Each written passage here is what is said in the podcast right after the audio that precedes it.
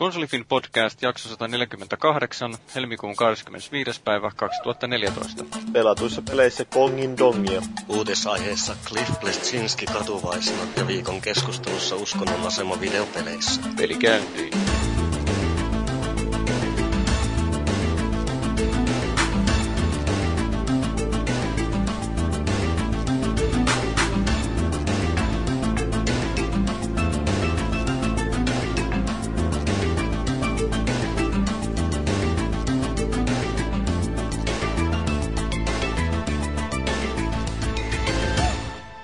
Tervetuloa taas Konsolifin podcastiin. Tällä viikolla meillä on aiheena ehkä hieman vähän erikoisempi aihe ja samalla myös mahdollisesti vähän tulenarempi kama. Eli uskonnollisuus peleissä ja miten sitä on sitten hyödynnetty pelimediassa. Ja myös sitten tuntapaa meillä on, mitä ollaan pelattu ja uutisia ja sen sellaista. Minä olen Feelis Leo ja olen mies, joka kohta poistuu. Ja mun kan- kanssani on täällä keskustelemassa mies, jonka polvi näyttää vanhan miehen kalilta päälaelta. Paavi. No, miten se nyt näin se näyttää se polvi siltä? Sun Facebook-kuvaas oli kommentoinut tämä meidän TT, eli Tuomas Tonteri. Aa, niin joo, se varmaan, joo, se varmaan halusi nähdä siinä jotain semmoista. Itse asiassa pakko myöntää, että olen samaa mieltä siitä sun ku- kuvasta, kun osas katsoa sitä sillä lailla. No, mutta lähinnä se muu kuva sitten ei oikein sovi yhteen sitten, että se olisi mikään kalju ihmisen päälläkin. Ei oikein välttämättä. Ja meillä on myös täällä mies, joka tekee tärkeää työtä, eli Chanistusti. Joo, kyllä. Yökerho DJ-hommia. Mä, mä itse asiassa viittasin siihen, että sä oot isä. Joo, kyllä, aivan. Joo, se on, se on sitä tärkeämpää työtä ei varmaan olekaan. Joo. Joo, tota, otetaan tuossa viikon keskustelun aloituksessa se, että, että miksi juuri te olette nyt sitten valikoituneet tähän jaksoon puhumaan, puhumaan hengellisistä aiheista tai henkisistä aiheista, miten nyt haluaa puhua. Ja tota, mutta otetaan tähän ensin nyt vähän moppia, että mitä ollaan pelattu. Ja ilmeisesti Paavi ei ole pelannut yhtikäs mitään. Oon mä pelannut, mutta mä en mulla ei oikein ole sanottavaa. Että mä siis Halo Spartanassa oltiin ja pelasin, ja se oli niin paskapeli, että mä en jaksa sitten mitään puhuakaan. Okei, okay, no se... Tässä voin sanoa lyhyesti, kun mä nyt Twitterinkin sen tiivistin sen, kun mä kirjoitin pelaajan arvostelun siitä, että älkää. Nyt tulee vaan paha mieli. Niin tulee vain paha mieli, että se on niin keskinkertainen kuin peli olla ja voi. Mutta niin, toivottavasti teillä on jotain mielenkiintoisempia. Mutta uusi, uusi suuntaus ei iskenyt. No onko, onko meidän pöly niin pelannut tätä Kongin dongia? Joo, kyllä tuota, sain tuossa kaverilta sen lainaa loppuviikosta. Ja kyllä Millekä alustalle se nyt? Varmaan Wii Ulle. Kyllä, kyllä. Eli siis Donkey Kong Country Tropical Freeze. Joo. kyllä, juuri. Mulla suu aukesi ennen kuin oli miettinyt loppuun, mitä oli puhumassa. Niin, Joo. jatka vaan. Niin, niin. Kyllä sitä tuota, tuli jo tuonne kolmannen maailman loppupomoon asti pelailtua. Ja silleen, täytyy myöntää, että ensimmäistä maailmaa, kun alkoi pelaamaan, niin ei, ei kyllä niin kuin säväyttänyt kauheasti. Mutta sitten se pikkuhiljaa alkoi sitä paranemaan ja paranemaan. Ja kyllä siinä niin kuin jo on tullut ihan mukavia kenttiäkin vastaan. Mutta tuota, en nyt vielä tämän perusteella osaa sanoa, että onko nyt tapahtunut mitään hirveää kehitystä siihen edelliseen osaan verrattuna. Mutta kyllähän tuo komean näköinen peli ja kyllä se Marissa viihtyy. Vaikeusaste on ehkä aavistuksen tiukempi mitä edellisessä. Onko tässä, eikö tässä ole kehittäjänä tämä nimenomaan Ret- Me- Metroid Primella kunnostautunut tämä Retro Studios? Joo, on kyllä. On. Ja tuota, kyllä se niinku, se tietty retrohenki siitä toki huokuu. Että kyllä siinä ihan niinku viimeisen päälle on asiat tehty, mutta se voi olla, että mulla itsellä on tietenkin ehkä tämmöinen pieni 2D tasohyppely ähky tullut, kun on niin paljon ollut viime vuoden puolellakin noita tasohyppelyitä ja muita. Sekin saattaa ehkä osaltaan niin vähän latistaa sitä fiilistä tuon pelin suhteen, mutta kyllä tämä niin ihan laadukalta tekeleiltä vaikuttaa, että mielenkiintoista nähdä, että minkälaisia ne loppumaailmat on. Että jos se vähän sitten vielä piristyy tuo meininki. Joo. Onko mitään muuta? Tuli vain mieleen lähinnä tuosta, kun puhuin sitä ähkystä, että kyllä yleensä valitetaan, että just tasohyppelyitä ei tehdä tarpeeksi. Joo, se onkin jännä, mutta ne onkin ehkä tämä 2D-tasoloikka kokemassa jotain uutta renesanssiaikaa tai vastaavaa, että nythän niitä on niin katsoa viime vuottakin, että sieltä niin Viiulle varsinkin tuli Marjoa ja Luikia ja sitten, no Marjohan nyt tuli tietenkin silloin julkaisussa jo, mutta kuitenkin Raymania, Giana Sistersia ja DuckTalesia ja muuta, niin PlayStation 3 Puppeteeria ja tämmöistä, niin kyllä siinä vähän alkaa kyllästyminen ehkä is. Joo. Kymmenkunta tasohypelyä vuodessa vetää läpi, niin kyllä se alkaa tuntua jossakin. Joo, siis ähm, mun oma suhtautuminen näihin 2D-tasoloikkiin on tällä hetkellä vähän semmoinen kahtalainen, että äh, viime, viimeksi mitä mä pelasin oli tämä mikä se viimeinen Rayman oli? Rayman Legends vai Origins, kumpi se oli? Legends. Legends. Niin tota, se, mulla on se vissiin vieläkin tuossa hyllyssä, siis mä en ole sitä hirveästi pelannut. Siis se on, se on lähes täydellinen peli, siinä ei ole oikeastaan juuri, juuri mitään vikaa, mutta en mä silti sitä hirveästi jaksanut pelata. Ja syy johtuu siitä, että mulla on, mulla on nyt ilmeisesti tässä tällä hetkellä semmoinen vaihe menossa, että että pelin pitää olla semmoinen vahvasti tarinavetoinen, joka niin kuin imaisee siihen pelimaailmaansa, kun taas nämä 2D-pelit, tasoloikkapelit yleensä ei ole sellaisia, eikä niiden ole tarkoituskaan olla. Niiden on nimenomaan, että se on kevyttä ja hauskaa ja sujuvaa toimintaa, ja niin kuin nyt just joku Rayman ja Donkey Kong ja nämä New Super Mario Brosit, niin okei, okay, mutta mä en itse asiassa osaa selittää, minkä takia ne ei juuri tällä hetkellä niin kuin iske ollenkaan muhun.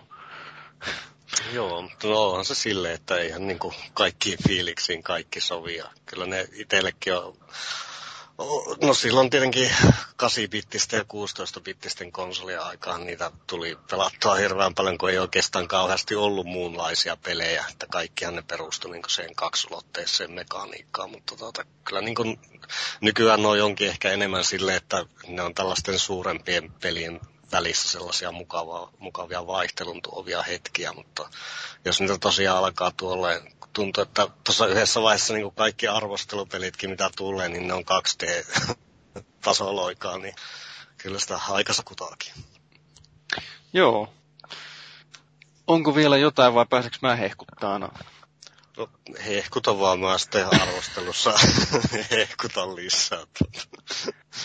Okei. Okay. Ehkä vähän innostuneemmin kuin nyt. no niin.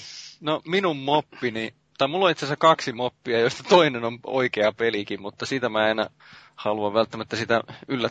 Tai no, mä selvitän, mä en halua sitä varsinaisesta pelistä niin hirveästi puhua. Mä puhun mop, mopissani siitä, joka ei ole peli, eli elokuva. Eli tämä, tämä uusi Robocop, joka oli tässä leffassa, oliko se viikko vai kaksi sitten ensi illassa. Joo, mä olin ystävänpäivänä elokuvissa perjantai-iltana tota, parhaassa mahdollisessa seurassa, eli yksinäni. Eikö sä iskee sinne ja, tota... Eikö sä chiksejä iskee sinne silleen? Ajattelin, että Robocop-näytöksistä löytyy varmaan hyvin. ja, siis mä olin yllättynyt siitä, että siellä itse asiassa oli aika paljon naisia noin niin kuin, noin niin kuin yleensä. Siis mä odotin, että se on ihan vaan testosteronikärryinen äijä näytös mutta ei ollut, että siellä oli melkein 50-50, että siis siellä oli kollit naisiensa kanssa ja sitten, sitten joukko säällittäviä yksinäisiä miehiä. Muun muassa se rivi, missä minä istuin, niin siinä oli varmaan niin kuin, kun minä istahdin siihen ensimmäisenä, niin molemmille puolille tuli ainakin kolme yksinäistä jannua niin kuin yksi kerrallaan. Voi voi. Voi voi. Mutta joo, itse elokuva. Eli tämä tämä Robocophan nyt on tietysti remake siitä Paul Verhoevenin ohjaamasta alkuperäisestä Robocop-elokuvasta, joka on vuodelta 1987. Ja se leffa oli, niin kuin Paul Verhoevenin leffat tahtoo yleensäkin olla, että ne käsittelee vahvasti niin kuin sen tekohetken niin kuin jotakin tämmöistä yhteiskunnallista tilannetta. Ja no niin, oli tämä Robocoppikin, se käsitteli sen oman aikansa niin kuin polttavia teemoja. Ja se leffahan on tämmöinen poliisivaltioteemaa käsittelevä yhteiskuntasatiiri, jossa mässäillään hyvin rankasti väkivallalla. Mihin muuten vuoteen se sijoittui se alkuperäinen Mä en muista edes, että sanotaanko siinä vuotta. Okay. Vai, saa, sanotaanko siinä? Kyllä, 2020 vai mitä se ei, on? Se, se on mun mielestä se olisiko ollut peräti 90-luvun loppupuolta. E, niin, e- eka Terminaattori on vuoteen 97. Joo, mä tuli, mä tuli vaan jotenkin mieleen silloin, että tässä se huvittaa monesti tämä, että miten tässä Skifissä saatetaan tuo tulevaisuus nähdä, että kuinka nopeasti kuinka se lähellä se on. Niin, niin. niin. kuinka muuttuu maailma. Mutta joo, no joka tapauksessa se vuosiluku ei nyt, ei nyt kumminkaan ole se hirveän oleellinen, oleellinen tässä, mutta siis tämä Robocopin tulevaisuus, niin sehän oli kylmä, ja sitten se oli hyvin kova ja likainen ja, ja sitten erittäin korruptoitunut. Niin kuin kaikki oli suurin piirtein jollain lailla ottanut lahjuksia jossakin. Plus sitten tietysti se hyvin silmille käyvä väkivalta, joka aiheutti mulle lapsena painajaisia pitkäksi aikaa. Joo, mä, mä itse näin siitä vain, tai siis siitä on aika kauan kun mä oon nähnyt sen leffa itsessään, mutta mä tuossa YouTubesta tai jostain, niin bongattiin se video, jossa oli paljon sitä penikseen ampumista. Siinä taisi olla se yksi kohtaus, jossa se ampuu se Robocop. Joo, niin si- siitä oli tehty semmoinen remake, jossa se vain Robocop ampuu sitä vain peniksiä siinä putkeen joku pari minuuttia eri ihmisiltä. Aha, no niin. no siis tämän alkuperäisen teema, niin mun, mun mielestä siinä ei päästy niin hirveän pitkälle sitä kaikkein mielenkiintoisimmasta asiasta, siis minun mielestäni mielenkiintoisimmasta, joka oli siis nimenomaan tämä ihmisen ja koneen suhde. Et niin kun, kyllä siinä totta kai sitä oli, mutta siihen, siihen ei syvennytty niin pitkälle kuin minua olisi kiinnostanut. Se oli enemmänkin se semmoinen ympäröivä yhteiskuntakritiikki siinä se pointti. No, tämä uusi versio tota noin, niin korjaa tämän puutteen niin totta vie. Eli ilmeisesti käsikirjoittaja ja ohjaaja on jäänyt kiinnostaa just se sama aihe kuin minuakin. Eli siinä missä se vanha Robocop käsitteli 80-luvun polttavia aiheita, niin tämä uusi leffa käsittelee sitten vuoden 2013 tai 2014 polttavia aiheita.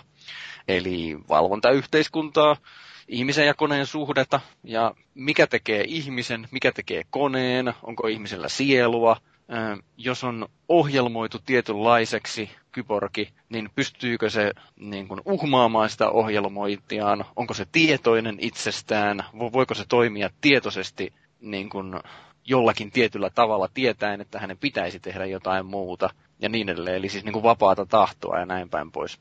Ja toisin kuin tässä alkuperäisessä, niin siinä ei ole yhtään tämmöistä satiirista otetta. Ja sitten sitä toimintaa, eli väkivaltaa, niin sitä on todella vähän siinä. Et se on enemmänkin tämmöinen toimintadraama, jossa puhutaan todella paljon. Et se on, se on niinku huomattava erilainen leffa kuin se alkuperäinen.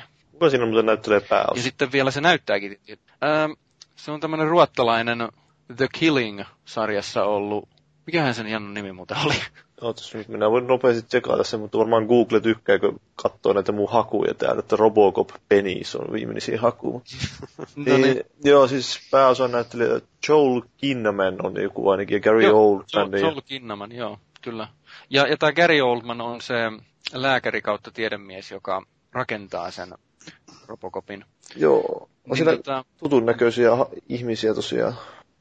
Joo, ja tämmöinen vielä tuli mieleen tuosta ennen kuin li- siirtyy niihin hahmoihin. Että se, kun tämä alkuperäisen Robocopin maailma oli tosiaan kylmä, kova ja likainen, mikä, mikä edelleenkin siis totta kai heijasteli tämän ohjaaja Verhoevenin tämä semmoista kriittistä näkö, näkemystä yhteiskuntaan, niin tämä uuden Robocopin maailma on taas sitten hyvin puhdas, muovinen, lasinen, teknologinen, mutta siitä huolimatta erittäin korruptoitunut. Raha on se, joka niin kuin ajaa eteenpäin. Ja sitten siellä on periaatteessa vain yksi semmoinen järjen ääni, joka sanoo, että ehkä nyt jotain muutakin voitaisiin miettiä kuin sitä rahaa. Eli se on tämä Gary Oldmanin tiedemies. Eli tota, siinä on tosi, niin kuin mä sanoin, siinä on tosi hurjasti puhetta. Ja mä muistan aina tämän, tämän, tämän ensimmäisen Terminator-elokuvan. Et siinä oli sillä tavalla, että se Kyle Reese, joka suojeli sitä särähkonnoria, niin se oli se, joka kertoi sitä tarinaa siinä, kun liikutaan johonkin. Niin tässä uudessa Robocopissa on vähän samalla lailla, että siinä on nämä onko siinä nyt semmoinen kolme neljä keskeistä henkilöä, niin jokainen niistä kertoo vähän niin kuin yhden näkökulman siihen asiaan. Siihen, no esimerkiksi nyt vaikka siihen, että mikä on ihminen, mikä on kone ja mikä on tärkeää, onko raha vai joku, mikä on eettiset arvot ja blää blää blää. Niin se on, nämä tämmöiset näkemykset on sijoitettu niin kuin aina yhden henkilön suuhun. Ja se, mikä musta on mukavaa, on se, että ei ole oikeastaan tämmöistä hyvää ja pahaa siinä, joka taas oli hyvin selkeä siinä vanhassa Robocopissa. Vaan lähinnä se, että onko NS hyvä vai onko NS paha, niin se määrittyy sen mukaan, että näkeekö sen Alex Murphyn, eli tämän Robocopin, onko se ihmisenä vai onko se tuote, kone, robotti. Ja varmaan arvaattekin, että ne esitetään niin kuin leffassa hyvänä, jotka näkee sen ihmisenä. Ja tota, no, se, se on rakennettu ihan hyvin se elokuva. Olkoonkin, että tehosteissa pikkusen huomaa, että niiltä isommilta sotakoneilta puuttuu massaa. Että tota, ne, ne on niinku pikkusen irrallaan siitä muusta ympäristöstään. Et se niinku paljastaa sen, että se ei ole, se ei ole oikea. Mutta muuten ne kaikki tehosteet on ihan uskottava olosia. No sitten se, mikä minua jäi oikeastaan harmittaa, oli se, että kun, kun tota, Robocop on nyt sen verran vanha elokuva, että tässä nyt voidaan varmaan spoilata. Ot, ot, te olette varmaan molemmat kumminkin nähnyt se. Joo. Joo. Niin sehän loppuu sillä tavalla, että kun se, että tämä vanha Robocop loppuu sillä tavalla, että se NS-pahis mies ottaa panttivangiksi tuon sen OCP-yhtiön johtajan ja osoittaa sitä aseella. Ja sitten se Robocop ei pysty ampumaan sitä, koska se ei pysty ampumaan tämän OCPn työntekijää. Ja sitten se toinen huutaa sille, tai se pomo huutaa, että you're fired. Ja sitten se, mm, se rajoitus menee pois, thank you. Ja sitten se vaan ampuu sen sen pahiksen siitä. Ja sitten tämä johtaja sanoi, että olipas hyvin ammuttu, että, että mikä on nimesi. Niin se kääntyy vaan sanoo, että Murphy, ja kävelee pois. Ja se, mikä siinä oli pointti, oli tietysti se, että koko elokuvan ajan sille Robocopille oli painotettu, että, että sinä olet tuotteemme, sinä et ole ihminen. Niin tota, ja se leffa loppuu just siihen mahtavaan hu- huippukohtaan.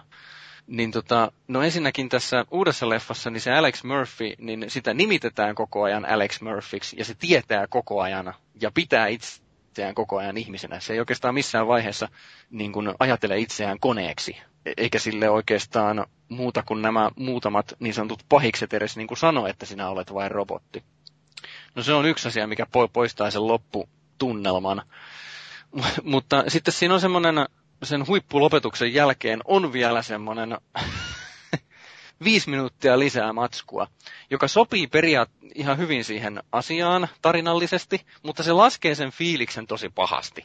Ni, niin se loppuu semmoiseen latistuneeseen fiilikseen, että nää. Että harmi, ohjaaja ei osannut lopettaa siihen huippukohtaan. Että se on ainoa, mikä vähän laskee sitä fiilistä. Että mä ymmärrän, että ne, jotka fanittaa ja niin kuin pitää mestariteoksena, niin kuin itse asiassa kyllä pidän minäkin, sitä alkuperäistä Robocopia, niin petty tähän uuteen. Että se on vähän niin kuin tämmöinen kastroitu Robocop. Siis siitä puuttuu munaa, särmää. Se pitää paikkansa. Että tämä on enemmänkin tämmöinen pohdiskeleva ja filosofinen Robocoppi. Mutta minä tykkäsin kyllä oikein mahtavasti siinä. Vähän niin kuin mä tykkäsin uudesta Conan Barbarista ja Doomista ja Prince of Persiasta, josta kukaan muu ei kyllä tainnut pitää.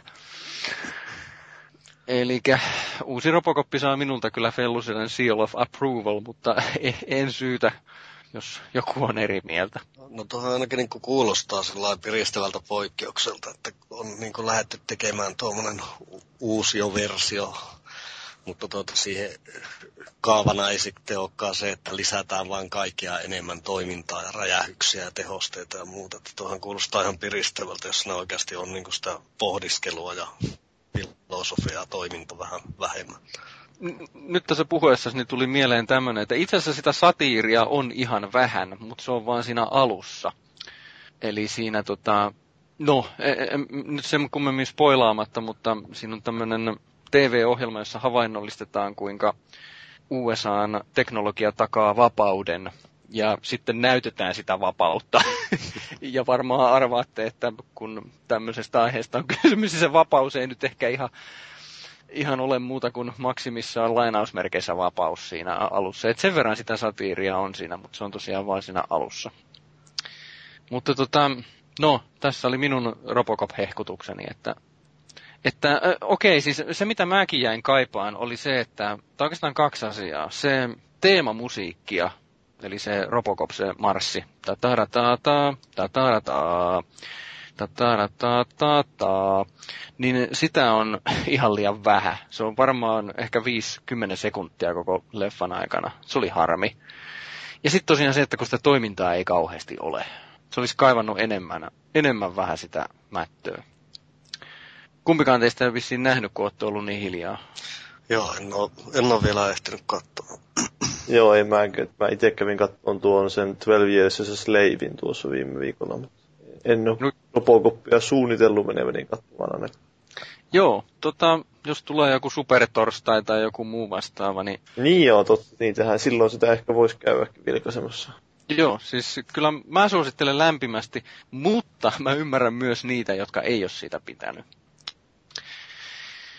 No sitten nopeasti vähän mainoksen omaisena vähän tämä mun toinen mopini, eli The Last of Us, ja siitä tämä ensimmäinen ja viimeinen kampanja lisäosa Left Behind. Niin tässä The Last of Usin siinä yksin pelissä on yksi sellainen vaihe, jossa pelaaja pidetään, koska tämä Last of Us on tämän Joelin, sen miehen tarina enemmänkin. Niin siinä on yksi vaihe, jossa tätä, tämä Joelin kohtalo on, on tota, siinä pidetään pelaajaa hyvinkin pitkään epätietoisuudessa. Ja siinä on niin kuin vähän semmoinen aukko siinä sen Joelin tarinassa. Ja sitten kun se Joelin tarina taas jatkuu, niin siihen aukoksi jääneeseen ei, ei oikeastaan palata siinä pääpelissä. No tämä lisäosa täyttää sen aukon siinä. Se niin kuin sulkee sen ympyrän ja kaikki on sen jälkeen kerrottu. Että mä ymmärrän oikein hyvin ja mä toivon, että tolle Last of Usille ei tule ainakaan suoranaista jatko-osaa, koska nyt kun siinä on se lisäosa, niin tarina on täydellisesti kerrottu. Ja näin, mä, mä en viitti tässä nyt ruveta tekemään tiliä siitä, koska se menee niin pahasti äkkiä spoileriksi. Ja se ei ole tarkoitus. Mutta mun mielestä se oli lähestulkoon täydellinen pelikokemus. Sen verran mä sanon, että se kestää noin viisi tuntia, kun sen pelaa läpi. Onko siinä korjattu mitään niitä pelillisiä ongelmia sitä emopelistä? Mainitse yksi pelillinen ongelma. No vaikkapa se tekoälyhahmojen käyttäytyminen suhteessa siihen, että se on semmoista hiiviskelyä se peli, ja sitten ne tekoälyhahmot ravaa siellä menemään kuin mikkekin. Kauheat no, taakkaa pitää. No tossa ei sille oikein ole semmoisia kohtauksia, missä niinku tulisi tuollaisia tilanteita vastaan. Ah, okei. Okay. Joo, siis se on, no se, se on minun mielestäni ihan hyvin kaikin puolin tasapainossa se siinä. Että ei siinä edes ole ihan hirveästi niin niitä taisteluita, ja lukuun ottamatta sitä ihan lopun pätkää, niin siinä on myös konsti, jolla pääsee vähän helpommalla yleensä niistä. Ja no, ei nyt ehkä ole kauhean salaisuus jostain sanoa, että siinä pystyy, kun vähän miettii, niin usuttamaan niitä vihollisia toisensa kimppuun. Ja sitten vaan kattelee vierestä, kun ne tappaa toisensa, ja sitten, sitten ampuu yhden kuulan siihen viimeiseen hengissä ja henkiin jääneeseen. Joo, ei. Mutta tota, mutta siis joo, mä suosittelen ihan ehdottomasti, että jos se Us on jo pelattu, niin ehdottomasti kannattaa toi Left Behind vielä pelata, koska se niin kuin, se sulkee sen ympyrän, niin kuin mä jo sanoin. Ku, kuinka, Ehdottoman kuinka paljon se maksaa siis? Olikohan se 15 euroa? Okay, 15 no, euroa. Ajattelin, että se on viisi tuntia kuulostaa aika pitkältä just niin. No, no sekin on kyllä silleen, että kyllä sen aika, tai niin kuin pystyy nopeamminkin pelaamaan läpi, että se on... Kyllä sen pystyy jo juoksemaan, niin jos siitä tota, haluaa mennä ohitte, mutta kun siinä ei ole mitään syytä taas sitten juosta, kun siinä kerätään sitä fiilistä just nimenomaan niissä rauhallisissa kohdissa. Kyllä. Mutta kyllä, kyllä se sille on laadukas lisäosa. Että nyt kun on saanut täydellisen Last of Us kokemuksen, niin minä olen valmis väittämään, että vähän niin kuin joku vaikka biosokki tai, tai, tai, tai no, biosokki nyt tuli ensimmäisenä mieleen, Mass Effect, niin mun mielestä tämä Last of Usin lisäosineen on jokaisen täysi-ikäisen videopelaajan yleissivistykseen kuuluva peli. Millä perusteella? Se kertoo sen tarinansa niin hienosti nimenomaan sillä tavalla, että se ei ole vaan niin kuin välivideo pelataan, välivideo pelataan, vaan, se ta- vaan tuntuu siltä, että se tarina etenee koko ajan, vaikka siinä pelataankin. Voi haitannut siis se alkuperäisen pelun, pelin pituus millään tavalla. No se, se oli kyllä joo vähän sen siinä loppuvaiheessa kyllä. Eli, niin, esimerkiksi oli vähän se, ehkä se rytmitys siinä ongelma. Se tuntui, että se vähän sille oli liian pitkältä tuntui, että se laas. Kyllä. No sitä, sitä ei ole tässä lisäosassa. Se lisäosa loppuu just siihen, kun tuntuu, että sen pitäisikin loppua. Joo. Mun mielestäni. Mä olisin tykännyt, jos se alkuperäinenkin peli olisi ehkä ollut just joku kuusi tuntia pitkä tai jotain. Että sit olisi saanut ottaa monta tuntia pois melkein. Mutta se on tietenkin Joo. aina, ei aina Joo, henkilökohtainen mielipide. kuitenkin- Niin, mutta se on kuitenkin se pelin niin kuin mekaniikka on vähän semmoinen, että se kantaa sinne tiettyyn pisteeseen Niinhän se on. asti. Mutta siis toisaalta, että siinä on se, halutaan varmasti luoda se kuva siitä, että ne matkustaa Amerikan halki, niin sitten siinä on, Mm, on vähän vaikea. kyllä. Mutta on se kyllä se niin kuin kaiken kaikkiaan plussan puolelle jää se kokonaisuus. Onhan se. On se silleen hyvä, hyvä peli. Nimenomaan se, Hyvin tehty, toteutettu. hahmoinen. Kyllä. Että se ei ole niin ehkä uniikein se itse se sisältö siinä, mutta toteutus on vain videopelien puolella aika semmoista, ei sitä nyt parempaa oikeastaan ole. Näin. Joo, ju- just tätä mä ajoin takaa, sillä kuuluu yleissivistykseen ajatuksella. Että se tapa, jolla se kerrotaan, niin se on niin kuin parasta mahdollista. Pidetään pieni tauko ja sitten lähdetään keskustelemaan uutisissa, jossa puhutaan muun muassa Bioshock Studion sulkemisesta ja Titanfallin karttalukumäärästä.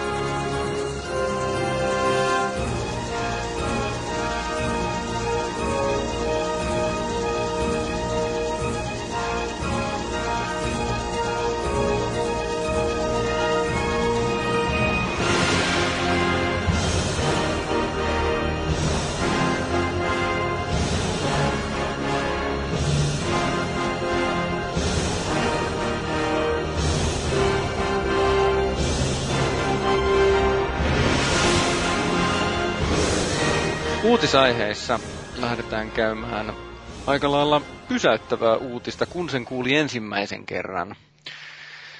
Eli Bioshock-peleistä tunnettu Irrational Games suljetaan.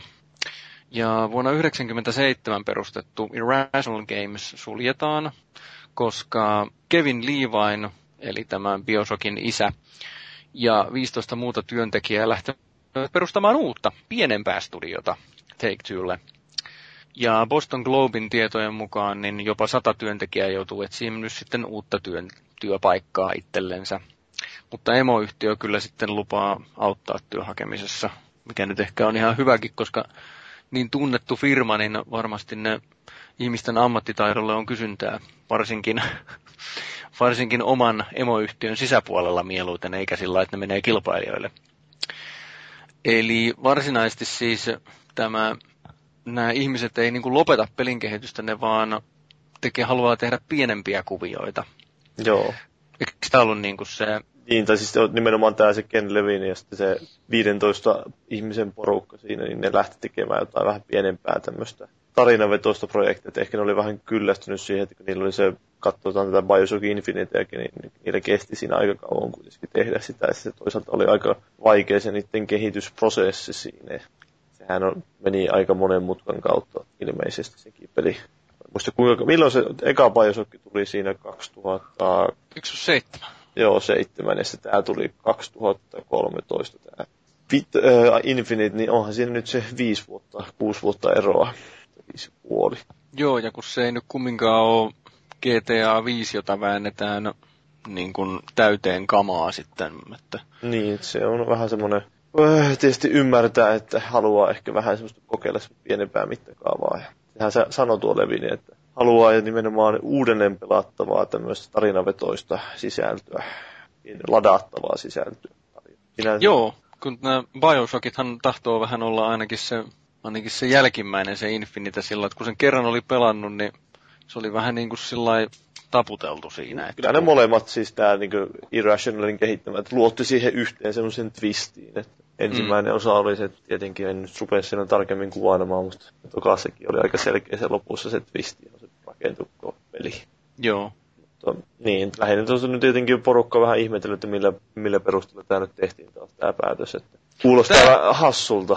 Mutta, Tämmöinen päätös va- vaikuttaa siltä, että, että tota, tämä Ken Levine ja no varmaan ehkä lähinnä se ja ne 15 muuta, niin ne kokee, että ne on nyt saanut riittävästi mainetta, niillä on riittävästi rahaa, joten he eivät välttämättä lähde kasvattamaan sitä mainetta ja rahamassaa niin kuin itsessään, vaan rakentavat sellaisen uran ja studion, jonka he itse haluavat. eli ilmeisesti vähän vähemmällä stressillä ja vähän vähemmällä rokkitähden elkeillä tai jotain muuta tällaista. Tämmöinen mulla niin tulee mieleen siinä. Niin, mä että kuinka vaikea sillä, kun ei tietenkään ole kauhean selkeästi niitä oikeita motivaatioita kertonut sieltä, mutta uskoisin, että tämä osittain vaikutti siihen, että en, en tiedä, onko tuo kuinka suuri taloudellinen menestys esimerkiksi tuo Infinite ollut. Että onko sieltä tullut sieltä Take Two suunnalta signaalia sen suhteen, koska nyt vähän tämä Bioshock-sarjan oikeudet jää kyllä Take Twolle, mutta, tai 2 mutta ei, ei ole selvyyttä, että tehdäänkö siihen nyt edes jatkoa lähikään tulevaisuudessa vai jääkö se vain lojumaan sitten jonnekin sinne tauolle se koko sarja. Ja vaikka se onkin myynyt nyt joku yli 4 miljoonaa tuo Infinite koko pelisarja tuonut kolmella pelillä, niin joku yli 500 miljoonaa dollaria liikevaihtoa, mutta onhan niiden kehittämisenkin aika paljon aikaa ja miestyövuosia mennyt, että siinä suhteessa ne yrittää varmaan balansoida vähän taas näitä äh, tuloja ja menoja. Ja, sit, niin. ja Liivainen, että uskoisin, että se on katsonut varmaan ihan mielenkiinnolla tätä sivusta, että kun Indie-kehitys on noussut, tämmöiset pienemmät tiimit on noussut aika merkittävään asemaan kuitenkin pelaamisessa, niin varmaan haluaa silläkin katsoa, että miten he nyt voisi onnistua siinä, että heillä olisi sellainen vähän pienempi ja mobiilimpi tiimi, niin mutta ihan mielenkiinnolla ainakin itse ottelen, että mitä ne saa aikaiseksi. Joo. Ei. Liittyen tähän vielä? Ei, ei lä- lä- niin, lähinnä sitä vaan just. Ei, se, mua nyt sinänsä, monet ihmiset oli kauhean yllättyneitä, että piti tätä kauhean päättömänä ratkaisuna, mutta ei tämä nyt mun mielestä sinänsä mikään täysin päätön ratkaisu ollut. Ei, ei munkaan mielestä. Että, no, katsotaan mitä sieltä sitten jatkossa tulee, mutta ei, eihän tämmöisiä ratkaisuja tehdä niin kuin tuosta noin vaan kännipäissään krapula aamuna. Tai okei, okay, no, jos on päissä, niin ei ole krapula aamu, mutta kumminkin, siis että ei nyt varmasti tämmöisiä päätöksiä kumminkaan tehdä ihan tosta noin vaan, että ei, se oli vissiin ehdottuna. Tai alun perin ajatellut, että se tekee erillisen tämmöisen startupin tätä varten tuo Liivainen, mutta se oli Take Two'n kanssa jutellut, niin sitten Take Two olisi halunnut, että he haluaa nyt auttaa heitä tässä projektissa, ja sen takia se tehtäänkin sitten niin sen yhtiön alaisuudessa. No, selvä. No, jäädään odottamaan. Joo, eihän se, on, eihän se ole ainut mies, joka kuitenkaan on lähtenyt vähän etsimään uusia projekteja itselleen. Ei ole joo, että tämä minulle rakas aihe, eli Cliff Blesinski, niin on Gamasutran haastattelussa ilmoittanut katuvansa kiersovuoria ja ilmoittanut myös, että ei tee enää levypohjaisia pelejä. Haluatko Paavi pohjustaa? Niin, siis lähinnä siinä mielessä vähän katua, että siitä ei ehkä tullut siitä Gears mitä sitä se halusi siitä. Alun perin visioita siitä olisi voinut tulla. Se oli, alun, alkuperäinen visio oli enemmän just jotain Band of Brothersia, ja sitten se vähän harmitteli, että siitä tulikin loppujen lopuksi tuosta pelistä enemmän semmoinen Predator-tyylinen miehinen örvellys, jossa on kauhean lihaksikkaita miehiä ja tuommoisia liskomiehiä, joita tapetaan. Ja huudetaan, vaikka kyllä sitten totta kai siinä haastattelussakin sitten vähän silleen, että no toisaalta jos vertaa vaikka jonkin Splinter Celliin, niin ei kukaan varmaan muista yhtäkään repliikkiä mistään Splinter Cellistä, että sitten taas jostain Gears of Warista ihmiset nyt totta kai kuottaa niitä ja on jäänyt jotain käteen. Ei se nyt kaikki ihan, ei se silleen välttämättä täysin, että ei vittu kumpa ne olisi tehnyt koko peliä, vaan vähän harmitteli ehkä tuota suuntausta, johon se ajautui. Niin, että se ei ollut semmoinen hänen alkuperäisen visionsa mukainen, ei niin. ollut, että sitten. Että tota, mulla tuli semmoinen mieleen, että mä oon ollut enemmän tai vähemmän tietoinen vähän pitempäänkin jo siitä, että se ei, se ei ollut semmoinen, mitä, mitä ne alun perin olisi sitä halunnut. Ja se, se, missä se tuli mulle ilmi niin vahvasti, oli se, että kun siinä Gears of War 2 ja 3 välissä, niin ne yritti niin kuin kaiken maailman päivityksillä ja rajoituksilla saada rajoitettua sitä, että miten ihmiset pelaa sitä monin peliä. Kun se oli niin hirveän suosittua se loikkiminen ja ja tota, sillä haulikolla pelleileminen, niin tota, niin mitä se meni, että we created a cover shooter, not a rolling shotgun shooter. Niin tota, no sitten loppujen lopuksi siinä kolmosessa, niin taisivat varmaan luovuttaa, et ja, ja lähinnä ne, ne, sitten vaan ei enää yrittänyt rajoittaa sitä haulikon käyttöä, mutta ne toi siihen rinnalle vaihtoehtoja, niin se niin kuin sitten kun minä en koskaan tykännyt siitä haulikosta kiersovuorista, niin, niin minä, minä tykkäsin siitä, että mulla oli vaihtoehtoja, millä mä kohtaan sen, sen aseen siellä pelissä.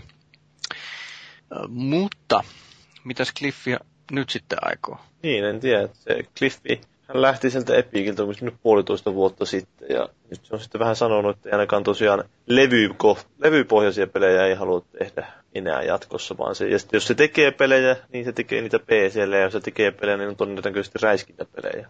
Hän on nyt on vain sattunut tekemään räiskintäpelejä, ja niissä se tuntuu, että homma luistaa. Niin Eikö tämä suuntaus on nyt tällä miehellä vähän sama kuin just tällä Ken Leevinilla, että siirtyy niin kuin pienempää Niinhän sieltä se, isommasta. Sehän siinä on vähän, että osittain silläkin on varmaan vaikuttanut se, että se on, no sekin molemmat on luonut tuommoisen, no Leevinilla tietenkin on ehkä vielä vähän vakuuttavampi tämä historia, mutta kuitenkin, että luonut tämmöisiä merkittäviä pelisarjoja ja sitten tulee huomaa, että sieltä on noussut tämmöiset indie-studiot ja pienemmät studiot taas, niin ehkä siinäkin on tullut vähän semmoinen kaipuu, että voi vitsi, kun olisi siisti tehdä jotain tuommoista vähän intiimimpää ja semmoista lähempänä sitä ruohonjuuritasoa.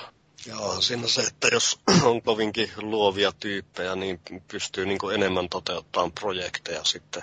Kun ne on kuitenkin nuo suuremmat pelit, niin niissä ne kehitysaika voi olla jo vuosikausia. Niin, ja nimenomaan se, että siitä tulee niin iso business siitä projektista. Siinä tulee kaikki näet, että jos sä jonkun Microsoftin kanssa teet yhteistyössä, niin sä joudut taistelemaan niin monen ihmisen kanssa siitä, että mitä sinne peliin voi pistää ja mitä, sinne lait- mitä voidaan markkinoida ja niin poispäin. Ei ole enää mm. niin pelin kehityslähtöistä se pelin kehittäminen. Kyllä, ja sitten siinä vielä voi, voi käydä silleen, että jää sen yhden tietyn sarjan vangiksi, mitä sitten joutuu duunaamaan seuraavat 30 vuotta, vaikka ei kiinnostaisi nämä pätkääkään rahaahan sillä vissiin oli ihan hyvin kanssa kertynyt siinä äh, Cliffille siitä, että se oli saanut osakkeita, siis Epikin osakkeita, kun sillä oli ollut, ja se oli myynyt niitä pois. Siitä saanut silleen vähän cashia, että voi vaikka olla vähän aikaa tekemättä töitä, ja niinhän se vissiin onkin tehnyt. Joo, ja siis äh, näähän niin ju, just tämän tason ihmiset, jotka on menestynyt, niin jos ne on järkeviä, niin ne varmaan on tehnyt just sillä tavalla, että kun on ollut sillä aallonharjalla, niin kuin nyt vaikka tämä Cliff Blesinski, kun War oli useamman vuoden tosi kova juttu ja niin päin pois, niin on pistänyt sitä rahaa vähän ehkä säästöönkin. Joo. Niin, Ai... niin sitten nyt, kun on ollut vähän, vähän vähemmän sitä valokeilassa olemista, niin laittaa ne tienatut rahat sitten jotenkin järkevästi taas sitten uusiin projekteihin, ettei vaan välttämättä osta viittä eri kartanoa ja 300 Ferraria, vaan... Niin. Vaikka se ehkä vähän onkin semmoinen high flyer, jos katsoo sitä jotain ekan Gears of Warin sitä Making of Dokkaria, niin siinähän se lainas innoissaan sitä, tämän, tämän, tämän Tim Sweeneyin sitä Lamborghinia, kun se lainas siinä, että se vähän poltti kumia sille. Kauheita yritti olla semmoista rokkitähteä. Joo, Vis, Katsotaan, miten, miten menee ju, juuri tämä. Tämä liittyy nyt vaan, tämä menee nyt pikkusen tangentille, mutta liittyy kumminkin sen verran, että mä haluan tämän sanoa. mä kattelin joskus tällaista dokumenttia näistä, näistä, näistä Baywatch-näyttelijöistä. Eli se, että mitä niille kuuluu niin kuin, onko nyt 10 vai 20 vuotta sen sarjan jälkeen. Niin tota, siis suurin osa niistä oli niin kuin justiinsa ryypännyt ja juhlinut ja käyttänyt huumeisia huoria ja rahansa ja ollut, ovat nyt katkaisuhoidossa ja koeesiintymisiä tekevät jossain johonkin hämäriin pehmopornoleffoihin ja näin edelleen. Eli siis, että ne oli siellä harjalla, mutta kaikki rahat meni sileeksi. Ja sitten siellä oli sitten muutama sellainen, joka oli niin kuin ihan selkeästi niin sanotusti jalat maassa pitänyt niin kuin säästänyt sitä rahaa ja sitten nyt niillä oli, niillä oli tota joku semmoinen maanläheinen työpaikka, mutta sitten niillä oli joku rantatontti jossakin Kaliforniassa ja, ja niin kuin, siis periaatteessa vakaa, vakaa leveä elämä. Niin tota, ainakin näillä Plesinskillä ynnä muilla tällaisilla, niin niillä nyt ainakin on ollut mahdollisuus valita jompi kumpi. Ei ne nyt, okei, okay, ehkä näistä peli, pelin kehittäjien huumeperseilyistä nyt ei varmaan, varmaan niin raportoidakaan kuin näitä Hollywood-näyttelijöiden juttuja. Että. Joo, siis no, onhan se vähän kuulemma tulla jossain jenkkiputiiksessa esimerkiksi, jossa saattaa olla silleen, että susta köyhistä oloista päästään koulujen ja tämmöisten stipendien kautta, niin pelaamaan huippupalkoilla jotain jenkkivutista, niin siinä ei olekaan minkäännäköistä käsitystä, että yhtäkkiä tulee rahaa ovista ja ikkunoista, niin aika nopeasti se voi siihen mennä. Sitten rahaa, rahaa tuhlataan sitä tahtia, kun sitä tulee, eikä tajuta, että sitä kannattaisi pistää vähän säästöönkin, ja sitten ollaan ihan pers auki se, kun loppuukin pelaaminen. Joo. Se on iso vaara kyllä varmasti siinä, mutta mutta Tangentti siis, ehkä loppuu nyt. Joo, mä, mä voisin, tää, tää vielä tosiaan mun mielestä oli ihan mielenkiintoinen tää quote, joka siinä oli siinä haastattelussa, että tässä sanoi Sam Blesinski, että hän on erittäin, tai uskomattoman onnellinen just nyt, mutta se on vähän huolissaan, että onko se tarpeeksi, niin kuin, huo, ö, tarpeeksi sillä lailla surkeana enää, että se voisi tehdä mitään hyvin semmoista merkittävää tai puolensa vetävää peliä. Että se oli silloin tosiaan, kun se ekan Mä en ymmärrä tätä. Siis että sitä, että se oli ekan kiersovuorin aikaankin, se oli vähän vaikeassa tilanteessa, että se oli eroamassa va- vanhasta vaimostaan ja kaikki piti aloittaa vähän niin kuin uusiksi ja sen takia se tosiaan oli nimennyt Markus Phoenix, eli nimetty Phoenix-linnun mukaan, koska se on vähän niin kuin nousee tuhkista nyt. Niin. Siinä, kyllähän se monesti on, että jos sä oot kauhean onnellinen, niin et sä välttämättä sulla ei sitä drivea tehdä mitään semmoista Mitään muutosta siihen. Niin, että sä et halua mitään semmoista, sulla voi olla, että jos sä oot just jossain ihan surkeana, niin sulla on semmoinen tietynlainen drive, että vittu mä haluan näyttää kaikille nyt, että mä oon niin oikeasti ihan paras, mutta jos sä oot silleen onnellinen, niin sulla tuntuu, että sulla on jo kaikki, mitä sä haluat, niin ei sulla ole semmoista samanlaista motivaatiota välttämättä. Kieltämättä. Ka- saapa nähdä, mitä sieltä nyt tulee, että kyllä mä ainakin katsastan sitten hänen pelinsä, vaikka se ei kiersovuori nyt sitten olekaan. Että. Niin. Ja voipi jopa olla, että se on mahdollisimman kaukana kiersovuorista, jos kerran se on nyt alleviivannut monessakin haastattelussa, että kiersovuori ei ollut sellainen kuin hän olisi halunnut sen olevan. Niin, totta kai yksi asia puhua jotain ja toinen asia tehdä. No joo, ja, ja, ja tietysti näähän on, bisnesihmisiähän nämä on, että, että tota, haastatteluiden yksi tarkoitus on tietysti herättää mielenkiintoa, niin kuin nyt minullakin, että heti alkoi kiinnostaa, että mikä se hänen seuraava projektinsa on. Joo. Mikä varmasti oli yksi haastattelun tarkoitus. Okei, mennään eteenpäin. Niin tämmönen uutinen Eurogamerilta, että, että no, itse asiassa Eurogamerin uutinen käsitteli vain Thiefia, mutta noin yleensäkin me ollaan tässä nyt huomattu, että X-Bone-pelien resoluutiot on toistuvasti alhaisemmat kuin PS4-versioiden. Että, no itse asiassa Paavi voisi puhua, sä oot vähän enemmän mennyt perille tekniikasta kuin minä. Niin, no siis eikä tämä nyt sinänsä kellekään varsinaisesti yllätyksenä tuu, jos seurattiin sitä keskustelua ennen konsolien julkaisua, että se tiedettiin ennakkoon, että Xbox One on tehottomampi kuin, tai siis no, näytön ohjain on erityisesti selkeästi heikkotehoisempi kuin tämä Leikkari nelosen. Tietenkin arkkitehtuurikin on vähän erilainen, että siinä on tiettyjä juttuja, kun voi kompensoida sitten ajan kuluessa, että se voi tasaantua nuo erot, kun tästä mennään vähän eteenpäin. Mutta ainakin näin alkuun se näyttäisi menevän ihan puhtaasti ennakkoituksen mukaan, että Pleikkari 4 on resoluutiot on parempia peleissä kuin Xbox Oneilla. Että esimerkiksi just tämä Tifi, niin se on Pleikkari 4 1080p ja sitten Pleikkari, Xbox Oneilla se on sitten 900p. Eli siis siinä on vähän otettu tuota resoluutiota ja sitten äh, Metal Gear Solid Ground Zeroesissa se on sitten vähän voimakkaampi ero, vähän niin kuin oli Call of Dutyssäkin aikoinaan, että, tai siis julkaisuaikoihin, että siinä oli 1080p vastaan 720p. Se on tämmöinen, että tietenkin mä en tiedä, että kuinka suuri, että mikä tuo resoluution merkitys ihmisille on, että kuinka hyvin ihmiset huomaa sen, mutta kyllä se nyt yleensä luulisi näkemään, varsinkin tuo, niin tuo jo tosi vahva ero, tuo 1080p verrattuna 720p, niin sen nyt näkee, mutta tuo 900p alkaa olla vähän jo ehkä siinä rajoilla, että kun miettii jotain Call of Dutyä, joka julkaistiin näillä Xbox 360 ja Pleikkari 4, että nehän oli, mä en tiedä oliko nuo uusimmat vielä, niin ainakin niin vanhemmat oli pikkasen alle sen 720p resoluution, eikä sitten kovin moni ihminen osannut valittaa. Se riittää, että kunhan se on sulavan näköistä ja osat optimoida oikein, mutta niin, no, et, et, en mä tiedä, oottiko kukaan muuta tässä tilanteessa, että oottiko joku, että Xbox One olisi yhtä tai jotenkin tasaväkisempi? Tämä on tämmöistä teknologiaa huorailua, että, että mä ymmärrän Call of Dutyssä, niin, tai ylipäätänsä oikeastaan näissä, että ehkä siinä valinnassa, että kumman nyt valitsee, jos on sekä Pleikka 4 että Xbone tuossa pöydällä, niin varmaan siinä ehkä vaikuttaa enemmän se, että jos siinä on jotakin yhteisötoimintoja, niin tota, valitsee sitten sen, jonka puolella on enemmän kavereita, tai jonka ohjain sopii paremmin käteen. No nyt käsittääkseni ne ohjaimekin on aika lailla vastaavat.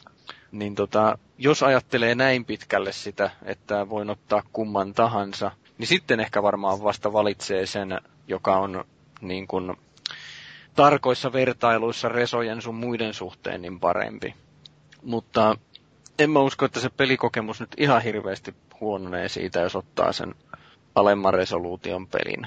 Joo, kyllä tuo Tiffinkin kehittäjät yrittää sanoa, että ei se nyt varsinaisesti sen pelin suunnittelu on vaikuttanut, että vaikka onkin heikko tehoisempi laite, mutta Mm. Et lähinnä sitten siinä on suurempi ero, jos verrataan näihin vanhoihin konsoleihin, tai vanhat vastaan uudet konsolit. siinä on sitten tässä immersiossa lähinnä merkittävä ero. Oli tuo ihan hauska, mä en tiedä katsotteko sitä Play, äh, Metal Gear Solidista, kun oli tehty tosiaan sitä vertailuvideota, että ihan Konami oli laittanut semmoista videota, jossa oli kuvaa Pleikkari 4, Pleikkari 3, Xbox 360 ja Xbox Oneilta, että se oli yllättävän pieni ero jopa siinä Xbox One ja Xbox 360 välillä siinä videossa. Okei. No toi on jo vähän huolestuttavaa. Se, niin, no se on sitten taas, että ei vielä kannata mitään suurempia johtopäätöksiä vetää, mutta totta kai ennakko-odotukset olikin se, että Pleikkari 4 jyrää ja Xbox One on vähän siellä perässä ja PC hallitsee. PCstä puheen ollen, niin tota, PC-pelaajat on nyt kaivannut ton Titanfallin moninpeli peettasta, niin eikö se ole moninpeli peetta? Kyllä. Niin Siinä ei se, ole yksin peli. E, joo, sorry. Niin sen koodin kätköistä on nyt kaivettu vähän esille tietoja. Eli sieltä näkyy noin Titanfallin moninpelimuodot ja kentät. Niin kenttiä on noin lyhyesti 15 kappaletta, ainakin siinä koodissa, ja pelimuotoja on seitsemän. Niin tota, että tämmöistä on nyt ainakin sitten luvassa. Sehän voi tietysti olla ainakin moninpelikenttien suhteen, voi olla sillä että ne kaikki ei välttämättä ole auki heti. Ja sitten osa sitten jollakin season päässillä aukastaa. Toivottavasti ei ole mitään tuommoista kikkailua, mutta koska se on kuitenkin puhdas moninpeli, niin siinä nyt toivoisi, että niitä karttoja oli sitten heti julkaisussa ihan hyvä määrä. Tuo 15 kuulostaa ihan mukavalta lähtötasolta. Mm. Mutta tämmöistä tosiaan tulossa, että Ainakin ilmeisesti. Ei sitten vissiin kumpikaan ole päässyt sitä betaa pelaamaan. Ei ole. Ei, ei, ei kone anna myöten semmosille. Ei ole vielä tätä Xbox Onea hommattuna. Niin. Joo. Ja ei, ei toi kyllä nyt muutenkaan ehkä mun tyylinen peli ole. Että Aivan täsmälleen samat Epolat, multa säästyi vaivaa, kiitoksia. mä foorumilla lähinnä lueskellut, että mä itsekään sitä päässyt pelaamaan, mutta foorumillakin siitä oli juttu, että kuinka se tosiaan on vähän jakanut mielipiteitä siinä mielessä, että totta kai kaikki ei ole siellä tyytyväisiä siihen, että pelaajamäärä on niin pieni kuin se on, ja sitten toisaalta että se on niin lähellä Call of Dutyä pohjimmiltaan, että se on lähinnä vähän liian samanlaista. Eikä kaikki tykkää edelleenkään sitä Call of Dutyn meiningistä, että se on vähän semmoinen liian ns. helpotettu ja ehkä ei niin paljon taidolla välttämättä merkitystä.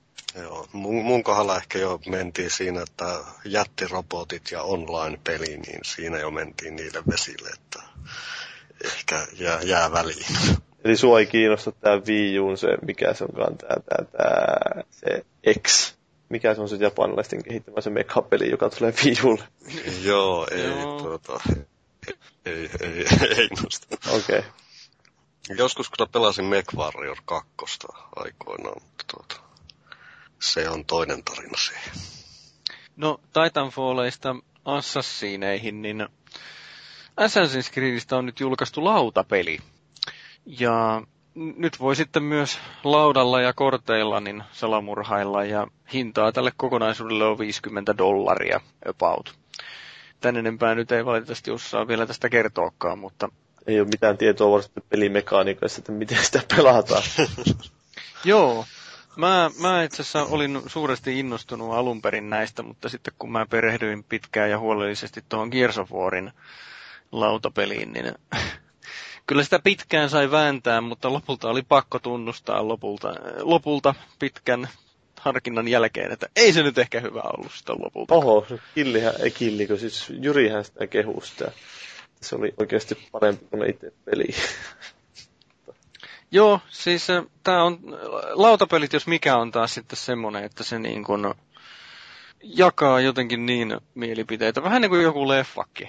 Et niin kuin toiselle just joku Robocoppi voi olla hirveän hyvä leffa ja toiselle se on ihan veristä ripulia taas, että kännyköissä on muuten ihan sama asia, että näissä nykyisissä älypuhelimissa, mutta kumminkin, jos jotain kiinnostaa, niin varmaan ainakin Amazonista saa Assassin's Creed lautapeliä.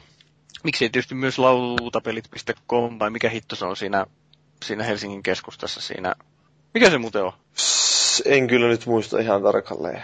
Se on ihan siinä kun mennään kampista sisään, ei mennä kampin sisään vaan käännytään oikealle ja kävellään sinne ö, kadun yli sinne oikealle. Mikä, kumminkin, siellä, siellä on joku ihan hyvä lautapelikauppa. Siellä on Spider-Man-peliä ja Teräsmies-peliä ja Gears of War-peliä ja muuta vastaan. Siellä varmaan ainakin loisin kuvitella oleva.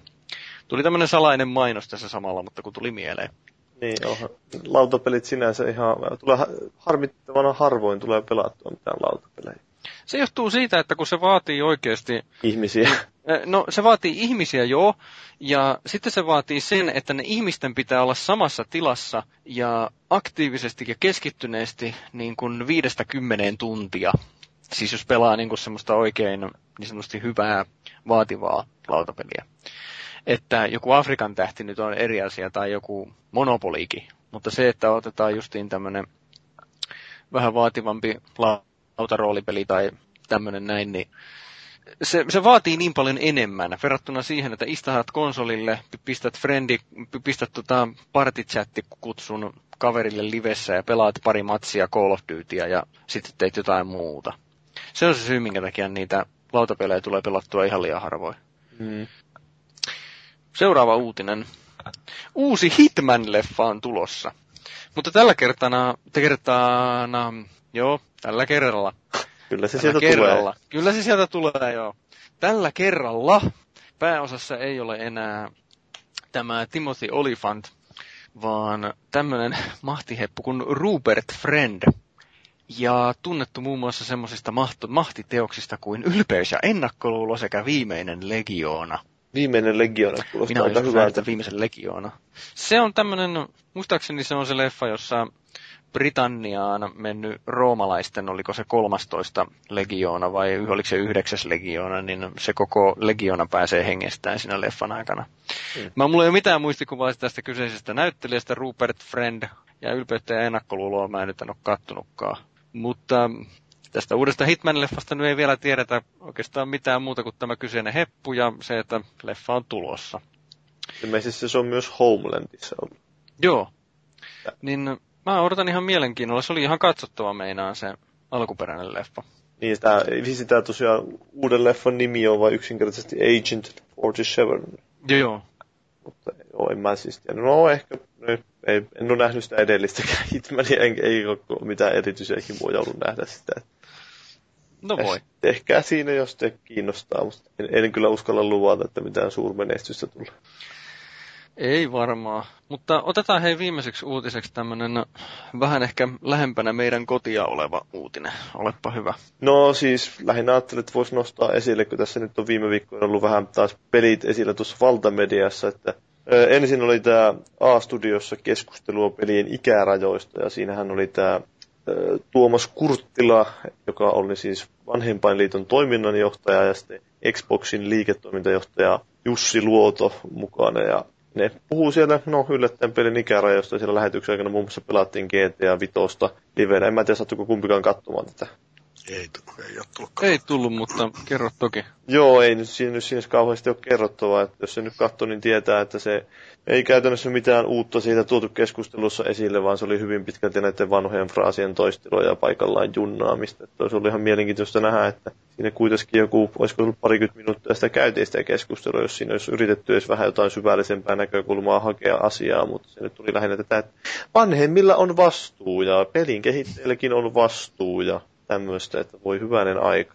Eikö ne se ton pitemmälle päässyt? No si- siihen se pystyy kiteyttämään aika pitkälti tämän keskustelun, että en mä ainakaan siitä, olisi ollut ihan mielenkiintoista, jos nyt olisi vähän yritetty peleistä miettiä, että Kysy, no siinäkin oli ihan jotain hyviä tämmöisiä, joista olisi voinut lähteä keskustelemaan syvällisemmin. Kysyttiin, että niin joku tämä Supercelli tekee näitä free-to-play-pelejä ja sitten okei, okay, että he on sanonut, että heidän keskimääräinen pelaaja palaa pelin pari joku kymmenen kertaa päivässä tai jotain tämmöistä. Niin sitten kysyttiin, että miksi pelit on näin addiktoivia, niin siinä ei millään tavalla pureuduttu tähän, että miten se liittyy siihen niihin liiketoimintamalliin tai mihinkään tämmöiseen, vaan siinä vain, joo, kyllähän se on, joo, addiktoiviahan ne tapaa olla ja jotain tuomusta heitetään. Että on niin vähän raivostuttavan semmoinen pinnallinen käsittely aiheesta. Että olisi ollut mielenkiintoista nähdä, jos siellä olisi ollut semmoinen, joka olisi ehkä vähän oikeasti perehtynyt enemmän peleihin kaikilla kunnioituksella tätä Xboxin liiketoiminnan johtaja, mutta välissä tuntuu, että se oli vähän enemmän semmoista Xboxin promoamista, kun siellä oli Xbox-kengekin jalassa. niin. Niin. Viimeisen päälle vedetty show. Joo. Päästiinkö siinä muuten edes sanomaan sitä, että GTA 5 on muuten K18? Kyllähän siinä totta kai sanottiin. Siis pelattiin tosiaan GTA 5 suoranaisesti. Se oli se hieno se Kurttilan kommentti, siitä kysyttiin, kun sitä oli pelattu siinä, että mikä sun, mitäs mieltä sä tästä pelistä, niin se sanoo, no suoraan sanottuna täyttä roskaa. Ja Mitä? Siinä on hyvät pohjat rakentavalle keskustelulle, kun tuo on se ensimmäinen laini.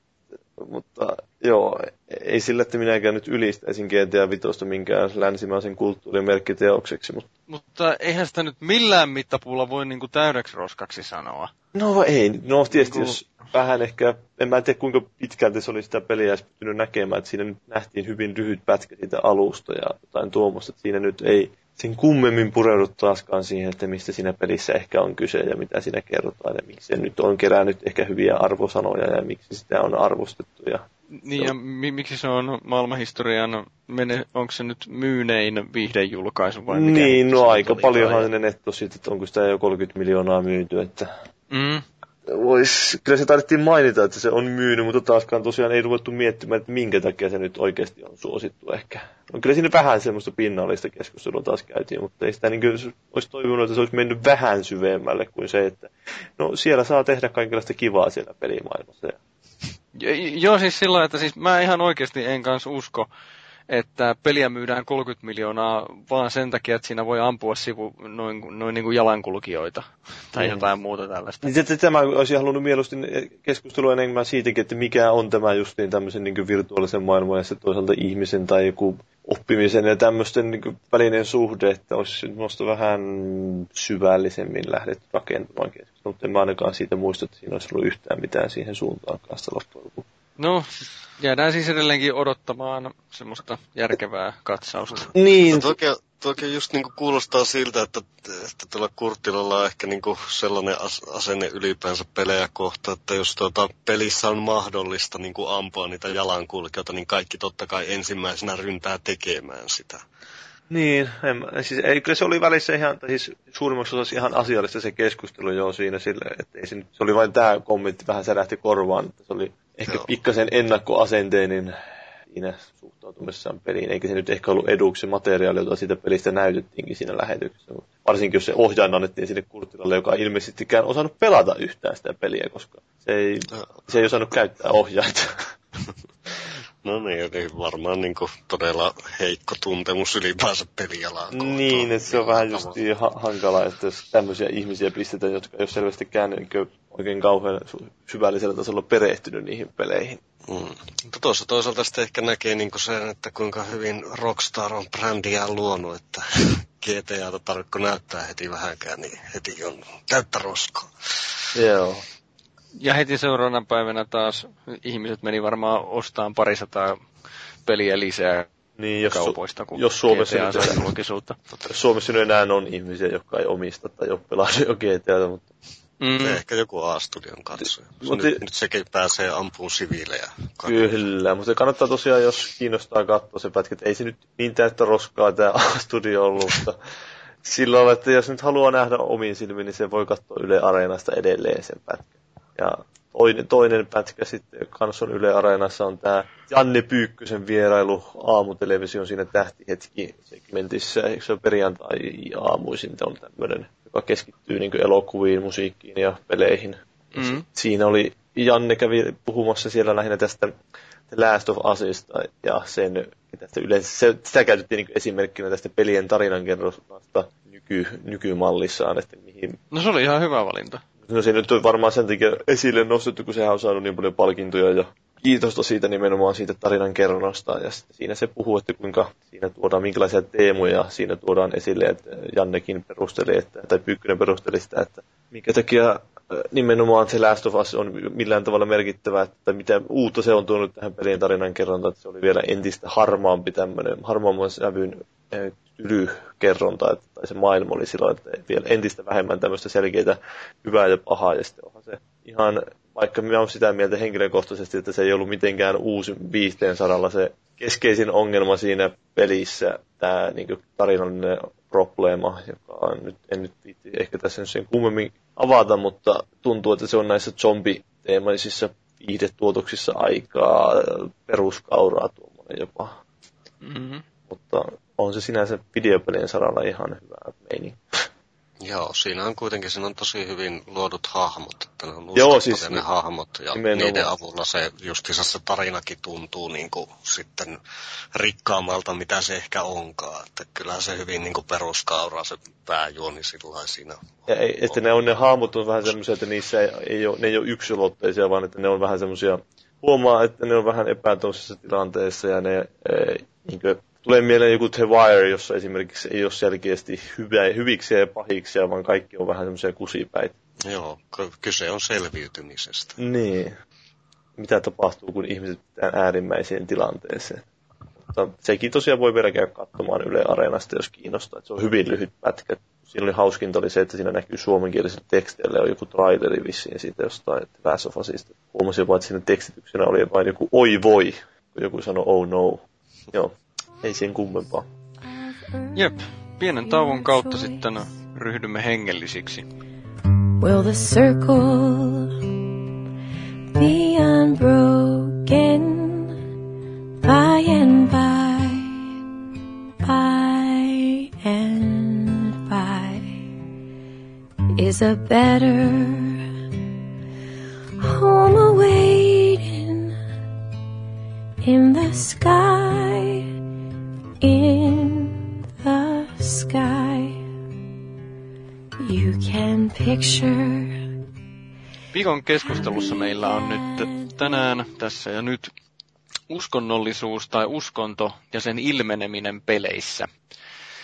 Ja mua on tämmöinen teema, niin mä oon kiinnittänyt siihen peleissä huomiota jo pitemmän aikaa. Ja yleensä se, miten peleissä se on käsitelty, niin se on ollut ihan hyvällä maulla ja mielenkiintoista mielenkiintoisesti tehty, että se ei, ollut, se ei ole häirinnyt, vaan se on ollut päinvastoin jopa rikastuttava siihen pelikokemukseen.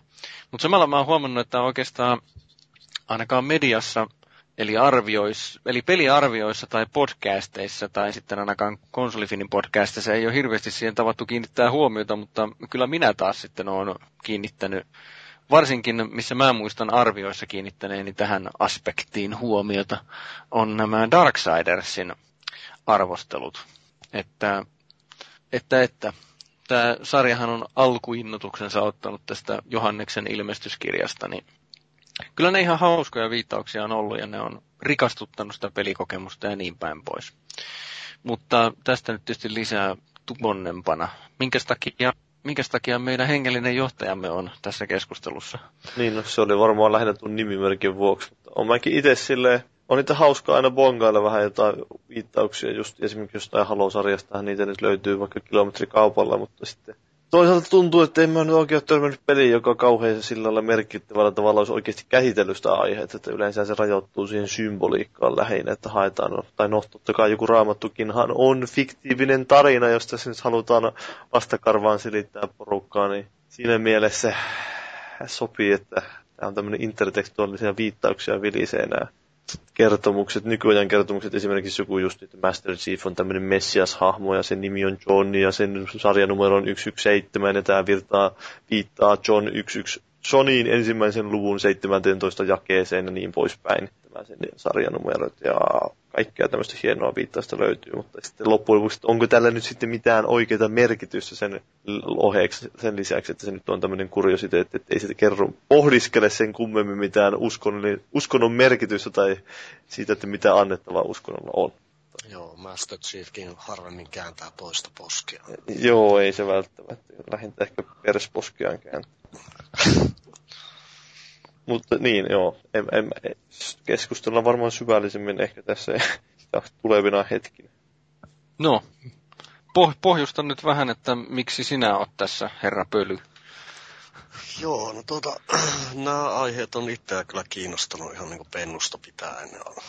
Olen lukenut aika paljon eri uskonnoista ja filosofioista ja tuommoisista. Ja vietinkin tuossa seitsemän, kahdeksan vuotta semmoisessa pienessä kirjakaupassa, mikä sitten myi kaikenlaista tämmöistä eri uskontoihin liittyvää kirjallisuutta, joogakirjoja myöskin. Ja vasta niin kyllä se niin on aina kiinnostanut nämä New Age-hihuloinnit sun muut tällaiset hengen ravinnot. Okei, lähdetään avaamaan tätä teemaa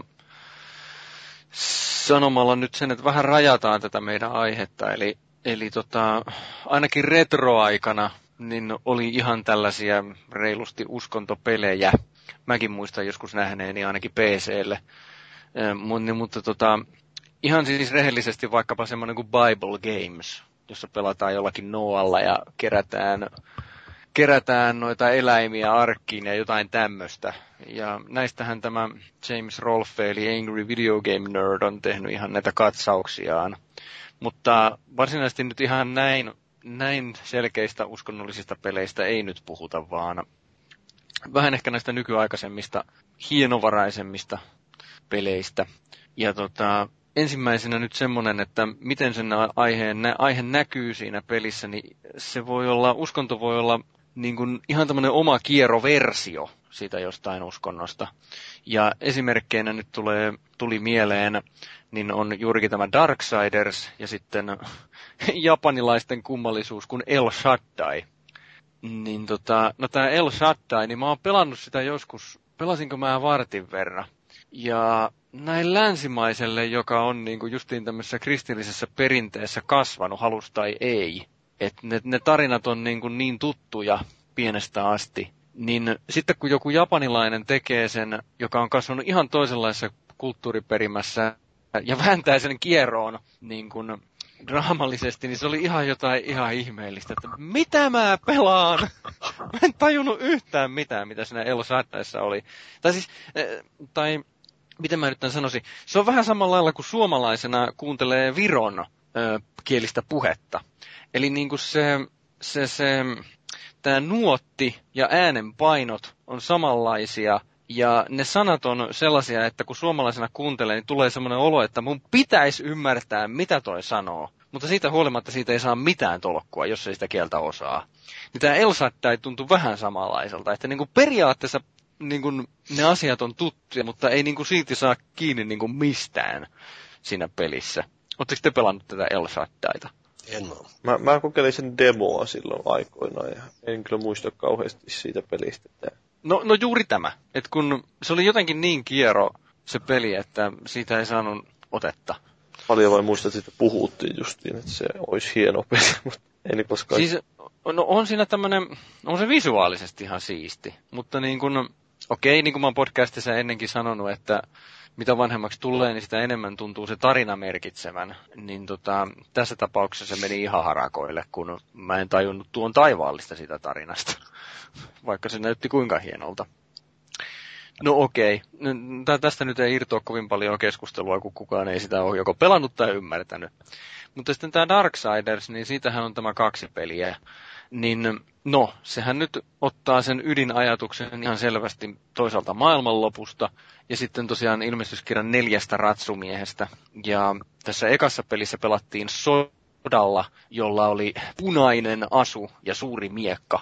No, jos kaivatte rippiraamattunne esiin ja katsotte sitä ilmestyskirjaa, niin siellä sanotaan ihan juuri sanatarkasti, että lähti toinen hevonen, jonka nimi oli, ratsastavan nimi oli sota, ja se oli punainen hevonen ja ratsastajalle annettiin suuri miekka. No sehän on ihan suoraan siitä. Ja sitten tästä Darksiders 2 taas pelataan sillä neljännellä ratsumiehellä, eli kuolemalla. Ja, mutta tämä ratsumies ja sitten se maailmanloppu ja taas sitten tämmöinen hyvä ja pahan taistelu, niin sen lisäksi oikeastaan niin se Darksidersin uskonnollinen maailma, jos nyt sitä sellaiseksi voi kutsua, niin se on sitten taas jo ihan omaa. Mutta se pohja, innoitus on ihan selvästi siellä tässä kristillisessä ilmestyskirjassa. Käsitelläänkö siinäkään kuitenkaan sitä uskontoa millään tavalla sille, että se on vain tämmöinen niin konteksti sille tapahtumille, että sille fiktiolle, mutta se ei silleen mitenkään käsittele varsinaisesti sitä asiaa. Niin, niin siis se, että niin kun, kun vain uskot johonkin, niin... Niin, niin että ei mitään tämmöistä, että okei, pohdiskella sen kummemmin sen konseptin mielekkyyttä tai mitään tämmöistä, mitä tapahtuu maailmanlopun jälkeen tai...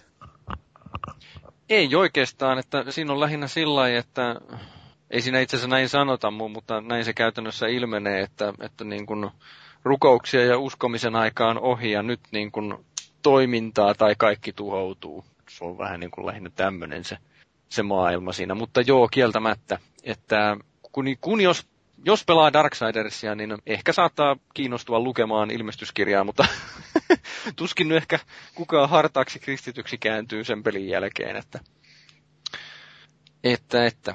No, sitten tota, Sanistasti haluaa nostaa tässä vaiheessa esille Fallout 3 pari uskonnollista ryhmittymää. Joo, siinähän tuota, tosiaan nämä kieroutuneet versiot uskonnoista, nämä Church of the Children of the Atom ja Apostles of Eternal Light. Ja tuota, no tämä Church of the Children of the Atom, niin no alussa oli atomi, eli nämä atomin lapset uskovat, että tämä vuoden 2077 sota oli itse asiassa tämmöinen pyhä luomisen ja yhdistymisen tapahtuma, eikä suinkaan ihmiskun tuhoavaa tapahtumaa. Ja nämähän uskoo, että jokainen atomi sisältää koko maailman kaikkeuden. Ja sitten näihin opeihin kuuluu, että näkevät niin kuoleman pikemminkin tällaisena elämän juhlistamana, juhlistavana tapahtumana ja sitten niin kuin keinona yhdistyä tähän suureen atomiin. Ja, Eikö tämä ole tämmöinen ihan selkeästi tämmöinen historian ja nykyisyyden niin kuin uudelleen tulkinta? Joo, kyllä. Sella, sellaista ajatusta siinä on varmaan niin kuin hyvin pitkälle ollut taustalla, kun tätä on kehitetty. Ja, ja, ja sitten nämähän tosiaan palovat sitä Megaton kylän atomipommia ja sitten pitävät näitä ato, säteilyn saastuttamia guuleja niin kuin tällaisena atomin hylkääminä olentoina, joilla on vielä selvittämättömiä asioita elämässään. Ja sitten tuota, tuossa tuli mieleen, että tässä Apinoiden planeeta siinä vanhassa elokuvasarjassa, niin tässä Paluu Apinoiden planeetalle elokuvassa on niin tämmöinen kultti, joka palvo atomipommia. Että voi hyvinkin olla, että sieltä on myös haettu sitten inspiraatiota. Ja...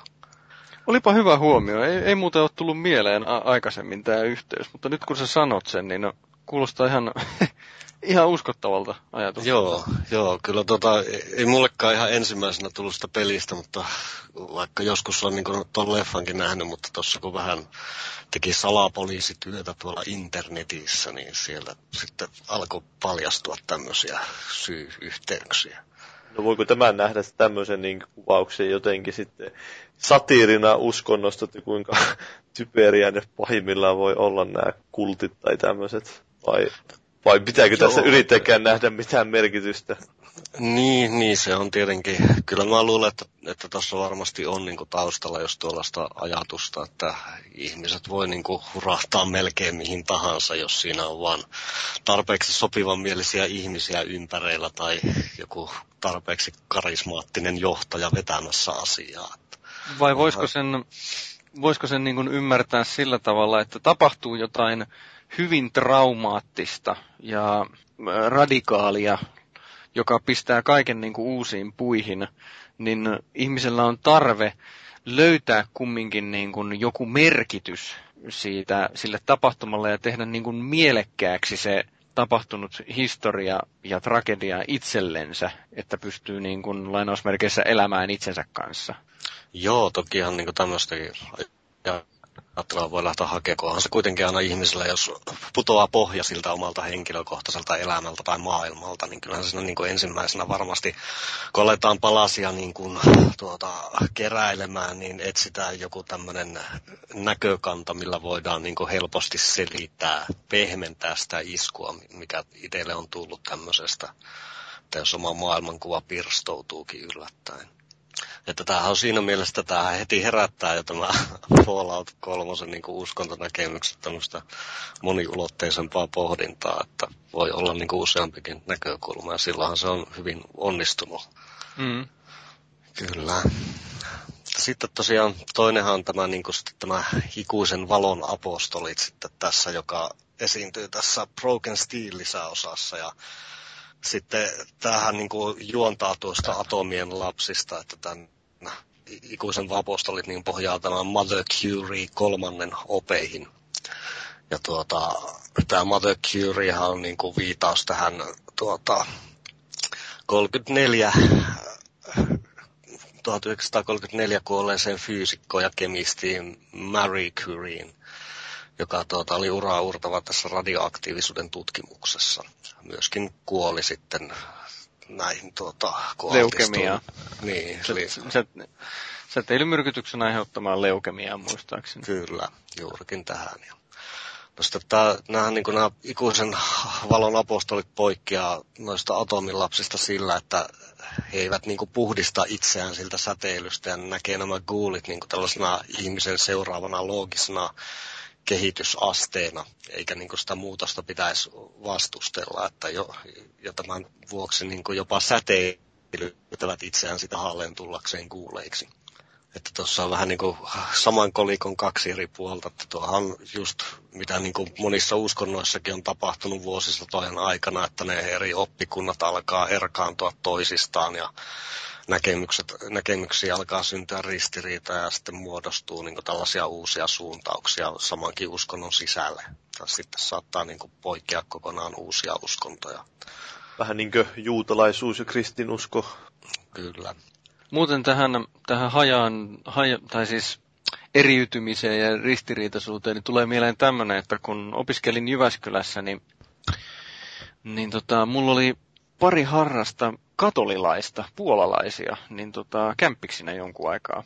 Siis ne oli ihan, ihan mukavia ihmisiä, parhaimpia kämppiksiä, mitä mulla oli. Ei siitä ollut kysymys nyt. Eivät nyt. käyttäneet kondomia. En mä sitä tiedä. M- mutta se, että tota, to, toinen niistä, me jo, joku ilta ruvettiin ke- keskustelemaan jotakin uskonnollista näki näkemyksistä. Se vissiin halusi tietää, mitä minä ajattelin.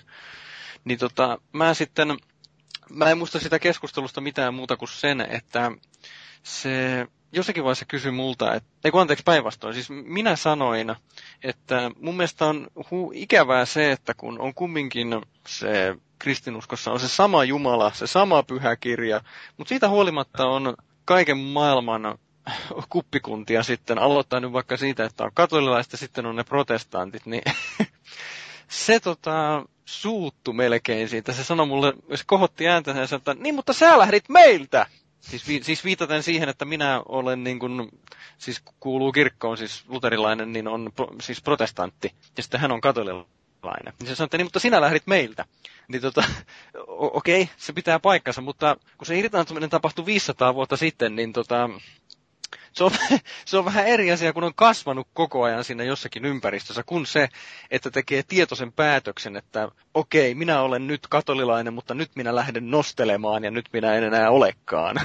mutta tota, mut siis tän enempää nyt ei lähetä tangentille tässä, mutta pointtina just nimenomaan se, että, että tämä, se on mielenkiintoista, että tässä Falloutissakin tuodaan juuri tämä eriytyminen esille, koska, koska se jos mikä on, on ihan oikeassakin tässä meidän maailmassa, niin semmoinen, minkä näkee. Nyt, nyt vaikka nyt tosiaan nämä, niin kuin mulla kävi tämä, toinen oli katolilainen ja minä olen sitten protestanttista kulttuuriperimää, niin siitä tuli niin kuin kissa pöydälle. Oliko sulla vielä jotain tästä Falloutin? Eiköhän tuossa nyt kaikki oleellinen tullut, mitä tuohon oli sanottava. Joo. No, mennään sitten tähän ehkä kaikkein käytetyimpään tapaan. Tai itse asiassa en ole enää varma, onko ehkä käytetyin, mutta sanotaan nyt, että toiseksi käytetyin. Eli se, että otetaan innoitus, eli se symboliikka, niin kuin jostakin uskonnollisista teemoista tai kuvastosta. Ja nyt mulla tuli esimerkkeinä sitten niin Castlevania ja Dantes Inferno. Niin nämä kaksi on mulle ollut hyvinkin mielenkiintoisia just nimenomaan, ei välttämättä aina pelillisesti, mutta se just nimenomaan tämän symboliikan takia, että mä oon, opiskelin yliopistossa, niin oli mä kolme vai neljä vuotta, niin latinaa ja muinaiskreikkaa. Ja tota, mä oon lukenut muun muassa Uuden testamentin sekä latinaksi että kreikaksi. Ja sitten siinä sivussa sitten tietysti paljon muitakin näitä antiikin Rooman ajan tekstejä. Niin tota, tämä, tämä on se syy, minkä takia, että kun esimerkiksi Castlevania Lords of Shadowssa ja myös tässä nyt jatkoosassa, joka julkaistiin tässä, tai julkaistaan ihan kohta, niin siinä on aika paljon niin kuin tämmöisiä latinankielisiä rukouksia ja manauksia tai jotain muuta, niin ne niin kuin aina heti vetoaa muhun taas sitten, mikä johtuu osittain siitä, että kun mä ymmärrän sitä jonkun verran. Okei, okay. no Castlevaniassa niin on ihan selvästi tämmöinen, tämmöinen mitä mä sanoisin, 1700-1800-luvun tämmöinen katolilainen symboliikka. Ja mä väitän oikeasti, että se on perua Castlevaniassa tästä Bram Stokerin romaanista Dracula, joka siis sijoittuu tuonne Itä-Eurooppaan, se romaani. Ja no, tämmöinen spoileri nyt ehkä, että Lords of Shadowssahan tässä kakkosessa, niin siinä pelataan herra Drakulalla. Niin tota, tää on semmonen, että ristejä piisaa siellä ja latinaa puhutaan ja on alttaritaulua ja juodaan maljasta, vähän niin kuin viimeistä ehtoollista ja totta kai se verisymboliikka. Tosin tässä tapauksessa Dracula eli vampyyri juo sitä verta, se verellä ei ole tämmöinen sovittava vaikutus niin kuin todella monessa uskonnossa on. Mutta se veri on kuitenkin tärkeä siellä. Ja näin päin pois. No sitten ihan toisella tavalla taas sitä symboliikkaa hyödyntää toi, joka on mun mielestäni vieläkin mielenkiintoisempi tämän symboliikkansa puolesta, niin tämä Dantes Inferno. Ootteko pelannut? En ole tuota pelannut. Taisin demoa pelata.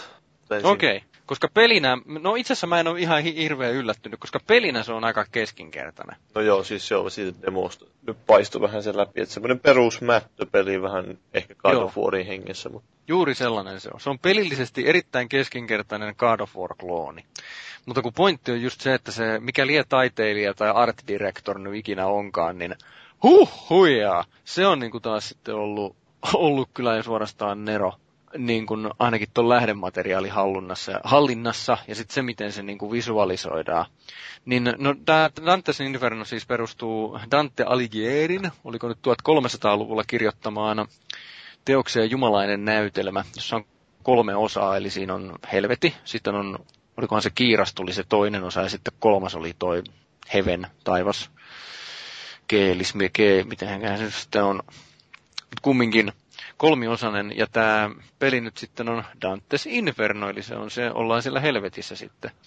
Ja se, mikä nyt on mielenkiintoista, on, että siinä on laitettu oppaaksi siihen peliin, niin toi roomalainen runoilija Vergilius, joka kirjoitti muun muassa tämän Eneis-epoksen antiikin Roomassa. No, sitä nyt ei ehkä kannata märehtiä sen enempää, mutta se mikä on mielenkiintoista, niin Dante ei olekaan tämmöinen kirjailija heppu Italiassa, vaan se onkin tämmöinen ristiretkeläissoturi, joka joutuu sitten helvettiin. Ja se, mikä on jotenkin niin kuin todella mieleenjäävä, niin dialogi koko pelissä on semmoinen, että se ei mene sanatarkasti näin, se sananvaihto, mutta se ajatus on tämä että Dante niin kuin huomaa olevansa helvetissä. Että niin kuin, mitä, mitä ihmettä, mä taistelin Jumalan puolesta. Niin onko se nyt sitten saatana itse vai joku demoni, mikä liekään, sanoo sille, että tervetuloa helvettiin Dante. Dante. Niin tota, Dante vaan että siis tämähän on mahdotonta, että piispahan lupasi meille pelastuksen ja anteeksi on, jos lähdemme ristiretkelle ja tapamme vääräuskoisia Jumalan nimessä. Niin, niin se vastaa että, and you believed him? Että, ja uskoiko sä tosissaan sen? Tuo, tuo on semmoista ihan, en mä tiedä, onko se alkupreisteuksessa ollut mitään tuommoista, mutta tuo on tuommoista ihan hyvää, niin kuin, ihan hauskaa, itteellistä ehkä kritiikkiä. Niin, niin, e, e, eli just nimenomaan se, että, että on joku auktoriteetti, joka sanoo jotain, niin vaikka se auktoriteetti kuinka sen sanoisi, että on ok, jos sä teet näin, niin se ei aina automaattisesti tar- tarkoita sitä, että se olisi oikein. Sitähän tässä just alleviivataan, että ehkä olisi kannattanut ajatella itse, kun mm. aikaa oli. Niin tämä oli musta, no, erittäin pysäyttävä. Mutta ehkä tässä Dantes Infernossa justiinsa se, että siellä kiivetään tota, alastomista ruumiista kasattua pylvästä ylöspäin esimerkiksi. Ja sitten siinä on, siellä tulee tota, kastamattomia lapsia vihollisina, joilla on tota, noin viikatteet käsinä ja sitten on Medusa, joka on, on muistaakseni tämän Himo-kentän päävastustaja ja nänneistä tulee salamia ja huhuja. Et niin kun mä pelasin sen todella suurella innolla sen pelin läpi ihan vaan siksi, että mä halusin niin kun nähdä sen kaiken, että miten, miten paljon siitä, siitä tämmöisestä kristillisestä teemasta on, nimenomaan katolilaisesta teemasta on niin saatu irti siihen. Että vaikka se kuinka keskinkertainen peli on, niin mulla se on tuossa hyllyssä vieläkin ja pysyy siinä, että se oli niin erikoinen. Mutta taas kerran mä ymmärrän, että kaikkia ei välttämättä niin kuin, eivät saa niin suuria kiksejä tämmöisistä asioista, mutta mulla se nyt toimii. Mutta äh, ehkä juuri tätä and you believed him kysymystä lukuun ottamatta, niin jopa mä en muista, että välttämättä niin hirveästi on, oli tota, ei ainakaan niin mieleen jäävää tämmöistä kritiikkiä tai pohdinnan aihetta, mutta ei sitten myöskään tietysti toisinkaan päin, että en mä muista, että missään tämmöisessä kristillisesti innoittuneessa pelissä olisi tullut jotakin sellaista kysymystä, että haluatko antaa elämäsi Jeesukselle tai jotain muuta vastaavaa tällaista, niin kuin semmoista, mitä mä tämän, ei ole saarnaavaa otetta oikeastaan, en ainakaan muista. Niin, no ei mullakaan nyt tule suoraan mieleen, mutta kyllä mä tiedän, että semmoisia tosiaan on, nykyaikanakin on tehty ihan niitä semmoisia raamattupelejä. Mm. Niissä varmaan olisi, mutta mä, en, ei, ei muualta ole kyllä tullut mitään semmoista oikein vastaan. Niin, ilmeisesti ne ei ole sitten niin hirveän menestyneitä tai hyviä ne pelit, koska ne ei ole niin... niin. Var, mä muuten veikkaan, että varmaan juuri nimenomaan, jos niissä on tämmöinen saarnaava sävy vähänkään, niin yleensähän se on semmoinen, että, että tota, ihmiset kääntää sitten selkänsä. Se varmaan jo, joo. Jos vähänkään tuntuu, että nyt niin kuin yritetään käännyttää johonkin sen sijaan, että halutaan niin kuin viihdyä, viihdyttää ja kertoa joku tarina. Okei. Ilmeisesti te ette ollut ihan hirveän innostunut nimenomaan näistä kahdesta pelistä sitten. No ei. No ei, no niin. Castlevaniakin viimeksi pelannut jonkun 3DS. Ei, ei ollut 3DS kuin DS-versio, olisikohan ollut joku Aria Soro tai vastaava. Niin. Joo, mullakin Castlevania on se, ehkä jotain niitä vanhoja pelejä tullut pelattua, mutta ei kyllä näitä uusimpia. Että ei sen kummin ole enää tatsia siihen, välttämättä siihen sisältöön niissä. Joo, no tämmönen tulee mieleen, että yksi mikä tuli nyt Castlevaniassa muistan tulee vastaan on semmoinen, että tulee joku vihollinen siihen ja sitten se ky- kysyy, että kuka sä nyt oot, kellä sinä nyt pelataankaan, niin se sanoo, että my name is Legion, for we are many. Ja sitten tulee joku moneksi jakautuva loppupahis tai tämmöinen. Niin tämähän on ihan suora viittaus tuohon Uuden testamentin tarinaan, jossa tota joku tämmöinen riivattu ihminen tulee Jeesusta vastaan ja huutaa, että kuka, kuka sä oot, joku Jumalan poika, vatta fakeva Eh, jotakin tällaista, niin Jeesus kysyy siltä, että mikä sä oot? Niin vastaus kuuluu, että minä olen, minä olen, minä olen legio, koska meitä on monta. Niin, sitten eikö sulla vähän tuossa Mass Effectissäkin se? Joo, just se, kyllä. Eli sielläkin, juuri täsmälleen sama ajatus. Joo. Kun niillä, sillä Getheillä oli se kollektiivinen tietoisuus. Kyllä. Niin joo, kyllä, ihan täsmälleen sama ajatus. Hyvä kun muistit, minä en muistanutkaan. No, sitten seuraava tapa käsitellä asia, ettei ole välttämättä ihan niin läpitunkeva kuin jossakin Dantes Infernossa, niin on, on semmoinen ympäristö, jossa se, tai ei välttämättä edes ympäristö, vaan siis se joku pelin avainhenkilöistä on joko kulttuuriperimänsä tai ihan muuten vaan selkeästi niin jotain uskontoa niin kuin tunnustaa. Niin ehkä nyt ensimmäiset, mikä tulee selkeämmin mieleen, niin on, on tota islam, ja siitä tulee mieleen tuo Prince of Persia, kuinka ollakaan, Persia. Ja sitten myös tämä ensimmäinen Assassin's Creed, eli tämä Altair Ibn jotakin. Mutta kumminkin se oli selkeästi arabialainen se, se Altairi, eli muslimi. Ja tota, mä oon myöskin merkinnyt tänne listaan, että tämä Spec Ops The Line, mutta nyt täytyy muistaa, että minä en muista, miten se tuli siinä ilmi. Paitsi se, että se oli toi ilmestyskirja nyt, leffasta selkeästi innottunut se. Muistaako kumpikaan te- te- teistä, miten siinä tuli se? Ei, mullakin on Spec Ops pelaamatta, osaa siihen sanoa. Ei, siis mä kyllä on pelannut sen, mutta ei tule kyllä silleen, ei jäänyt se uskonto mitenkään erityisesti sitä mieleen. Joo, ei, ei mullekaan. Et kun se teema, pääteema on kumminkin jossakin muualla, niin se ei nyt näköjään jäänyt mieleen. Mutta sitten tietysti sitten se seuraava, mistä selvästi näkyy, on nämä idän uskonnot. Ja ehkä tämmöinen Japanin GTA on ehkä se näkyvin, eli tämä Jakusa-sarja. Niin eipä siellä hirveästi kirkossa käydä, vaan nehän on tietysti sitten mitä liian shintolaisia ja buddhalaisia symboleja siellä ja muuta. Ja sitten vähän semmoinen, mikä ei ehkä ekana tuu mieleen, niin tämä Ninja Gaiden sarja. Niin siinä ykkösessä ja kakkosessa, niin siinä mennään sen Hayabusa olikohan se Hajabusa-kylä, vai mikä sen kylän nimi oli, mutta kumminkin sen Riju Hajabusan kotikylän läpi, tai niin siellä, siellä ylhäällä on tietysti myös hautausmaa. Niin sitten siinä jossakin vaiheessa se polvistuu siihen itselle tärkeälle haudalle, niin no eihän siinä mitään ristiä tietenkään ole, vaan se on, se on sitten, onko se nyt sitten shintolainen vai buddhalainen se, se hauta. Että tämmöinen hienovarainen viittaus. Ja sano vaan. Muessahan kans muistaakseni ensimmäisessä sen muessa oli jotakin hienovaraisia viitauksia vissinkin buddhalaisuuteen, jos en väärin muista. Mutta nekin taisi olla tosiaan silleen niin kuin hyvin taustalla tyyliin jäädä johonkin Ryohasukin kodin sisäiseen alttariin tai johonkin vastaavaan. Hmm. Sitten on niin kauan aikaa, kun on pelannut sen läpi viimeksi, että ei muista enää kunnolla. Mutta joku ihme hämärä mielikuva vaan on.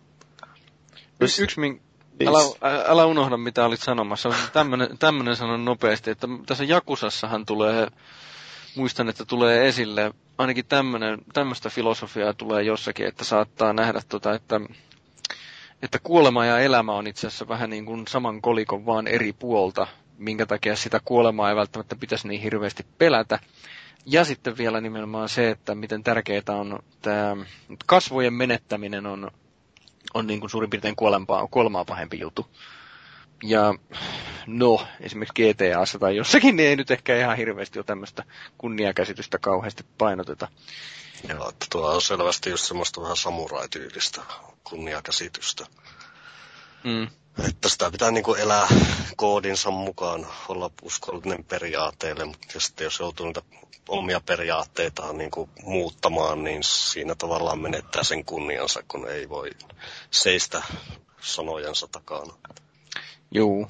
Niin, mulla no. oli lähi, lähinnä se oli mielessä vain, että tuli mieleen tuossa, kun puhut tuosta just, että kun menee hautaa haudalla ja sitten siinä ei olekaan ristiä siinä haudalla, niin jännä, että se pitää niin tarinankerronnassa ja sitten pelisuunnittelussakin toisaalta ottaa huomioon se, just niin ehkä se pelaajan tämmöinen kulttuurillinen konteksti, että joku niin länsimaalainen tämmöinen kristinuskon parissa, tai kristinuskon, kristillisen perinteen parissa varttunut ihminen, niin tosiaan osaa riittää ristin niin kuin, e, ikään kuin kuolemaan tai tämmöiseen uskoon, tai että jos sulla on näet maassa pystyssä risti, niin okei, ehkä siinä on hauta.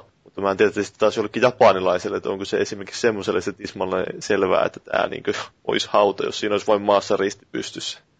Varmaan se, sen takia juuri tässä, tässä ainakin Ninja Gaidenissa oli sillä tavalla, että se polvistuu sen kiven eteen ja sitten ainakin välivideossa siinä näytetään, mitä siinä lukee siinä, ainakin se ainakin osa siitä nimestä. Että niin kuin jollakin tavalla tuodaan ilmi, että tässä on nyt sen ihmisen hauta, joka niin kuin kuoli jotakin aikaisemmin siinä pelissä. Että niin kuin jollakin tavalla pitää tuoda lisää sitä hautausmaan alleviivaamista, kun pelkästään se, että siinä tosiaan on vaikka risti.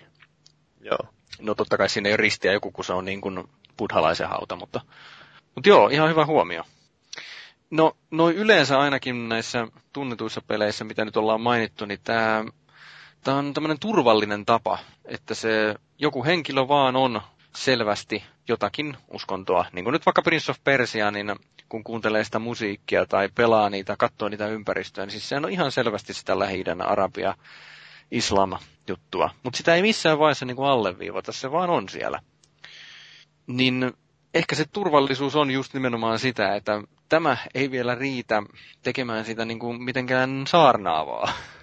Tyyliin nyt just joku Bible Gamesi tai että siellä olisi joku Noan arkki tai muu vastaava tällainen. Tai että sillä pelattaisiin jollakin apostoli Paavalilla tai... Hei, olisiko muuten sellainen häiritsevä, nyt tuli mieleen, öö, mikähän olisi hyvä esimerkki. Ajatellaan vaikka seuraava, seuraava Splinter Cell tulee jossain vaiheessa. Niin tota toi Sam Fisher menee jonkun nuoremman uh, operative agentin kanssa jollekin missiolle, ja ennen kuin lähdetään sinne missiolle, niin se toinen agentti, niin silloin vaikka katolilainen rukousnauha kädessä ja se tekee ristinmerkin ja sanoo, kun Sam Fisheri vetää vermeitä niin niskaan, niin se tota, siunaa itsensä Ave Marialla. Ave Maria, gratia plena et dominus tecum, niin edelleen. Niin olisiko se häiritsevää, niin kuin liian saarnaavaa jo? Että siinä olisi niin kuin selkeästi tämmöisiä jon, jonkun uskonnon vakiintuneita rituaaleja pelissä, välivideona vaikka. Ei se silleen, jos, tuota, jos se olisi niin osa sitä hahmoa, mikä sinä lähtisi mukaan, niin ei se nyt tietenkään sehän vaan toisi syvyyttä siihen hahmoon. Et ne kerrotaan, että tämä nyt on katolinen tämä hahmo, niin ehkä sitten voidaan sillä taas pohjustaa jotain sen tiettyjä näkemyksiä tietyistä asioista. Tai... Joo. Se, jos se tulee joku tilanne vastaan, jossa pitää tehdä jotain, mä nyt tiedä mitä pitäisi tehdä, mutta se voi olla jotenkin näkyy, että se katolilaisuus sitten siltä hahmolta, että se suhtautuu.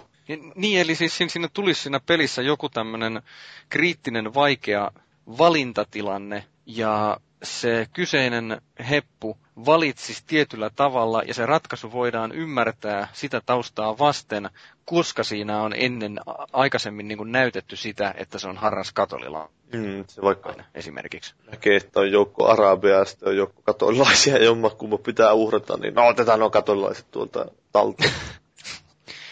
Niin, toisaalta taas sitten voisi ajatella silläkin, että no ne katolilaiset on jo pelastuneet niin. armosta, arabit ei, joten pelastetaan ne arabit, jotta niillä olisi vielä mahdollisuus pelastua niin. he, meidän Herramme Jeesuksen Kristuksen armosta, tai jotain tämmöistä. Okei, okay, joo. M- mutta joo, siis, no niin, ny- miten tämä nyt vielä kiteyttäisi, että ainakaan jos se jotenkin liittyy selkeästi siihen tarinaan, niin se jopa tämmöisen tietynlaisen vakiintuneen rituaalin näyttäminen pelihahmon tekemänä ei vielä häiritsisi. Niin kauan kun se vaan tosiaan, silloin, siinä on joku järki sen tarinan kannalta. Okei. Okay. No sitten, no oikeastaan tätä jo käsiteltiinkin. Eli pelin maailmassa on erinäisiä uskonnollisia ryhmittymiä. Ja nämä Falloutin kaksi vastakkaista oli jo ansiokkaasti tuotu esille mielenkiintoisella tavalla. Niin mulla on tämmöisiä name droppingina tällaisia nimiä herättämään tässä nyt meidän keskustelua, kun Mass Effect, Dragon Age, Fallout, Dishonored, Skyrim, Bioshock ja Thief. Niin, no, itse asiassa, no joo. Eli muista muistaakseni oliko tämä Janice Dustin ajatuksena oli juuri tämä Mass Effect 2 salamurhaaja Thane Krios. Joo, kyllä. Tuota, mä tuossa vähän kävin noita muitakin Mass Effectin usko läpi, mutta se on ehkä parempi, että niitä ei ala ihan yksityiskohtaisesti kaikkia käymään, muuten menee koko ilta. Mutta tuota, joo, tämä Thane Krios on kiinnostavasti tehty hahmo. Että tuota, se on tosiaan tämä Trail-rotua ja varsinkin vanhan kansan trellit on sitten enemmän tällaista uskonnollisempaa porukkaa. Ja tämä Kane Krios, niin kuin huolimatta siitä, että hän on ammatiltaan palkkamurhaaja, niin sehän selvästikin seuraa jonkunnäköistä tällaista... Bushidoa. So, niin, soturikoodia tämä soturishan on silleen aika universaali käsite, että sitä on, on niin eri kulttuureissa esiintynyt eri tavoilla, ja selvimmät esimerkit on just niin kuin samurait, ja, tai sitten jotkut eteen, tai niin kuin Amerikan alkuperäiskansojen intiaanisoturit ja tällaiset. Että tällä Teinillähän on silleen, että vaikka se niin kuin, toikin näiden hanarien palkkatapajana, niin se tuota, se aina rukoilee niin joka tapon yhteydessä. Mutta sitä mä en nyt muista, että oliko se niin, että se rukoili itsensä vuoksi vai rukoiliko se tuota näiden uhriensa vuoksi. Sitten on vähän aikaa, kuitenkin aikaa, kun on pelannut tätä Mass Effect 2. Muistatteko muuten, että mä tässä Assassin's Creedissä, niin ainakin tämä Etsio, niin sehän aina sen salamurhattavan kohteen, niin sehän aina lopuksi niin kuin siunas sen, että res, re, sanoo keskiajan latinalla, että resquiet in pace, siis lepää rauhassa he teki ristinmerkin aina. Joo. Siinä just siinä, tässä Tain Kriosissa on varmaan jotakin vähän samaa kaltaista, että se, että se ensinnäkin se soturipuolihan tulee niin kuin silleen siinä, että se kunnioittaa näitä uhrejaan sitten sillä, että se hoitaa sen homman viimeisempää, että se on niin kuin tämmöinen oikea metsästäjä tavallaan. Että vähän niin kuin just in, intiaanit, ne tuota, metsästivät koko sydämellään ja sitten ne rukoili ei ehkä nyt siinä mielessä, missä niin kristityt ymmärtää rukoille, mutta rukoili kuitenkin näiden, näiden eläinten hengen puolesta. Joo, kyllä se tuo teinikin, niin nyt nopeasti tsekkasin, niin tosiaan rukoili anteeksi antoa itselleen jokaisen Joo. tapon jälkeen. Niin se on. Joo, niin se siinä oli, oli tosiaan niin päin mutta kuitenkin tällaista, että siinä on se, että se ylipäänsä niin rukoilee sitä anteeksi antaa, niin se niin osoittaa sen, että se tuntee kunnioitusta näiden uhrienkin elämää kohtaan, että se vaan tekee työnsä. Mulla itse tuota, joo, kerro vain, kerro vain.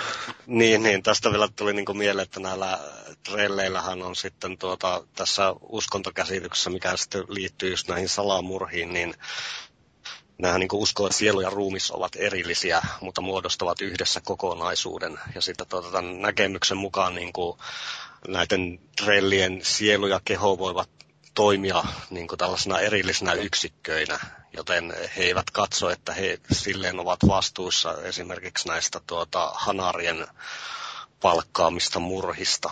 Joo. Että ne suorittaa vain se heidän kehonsa.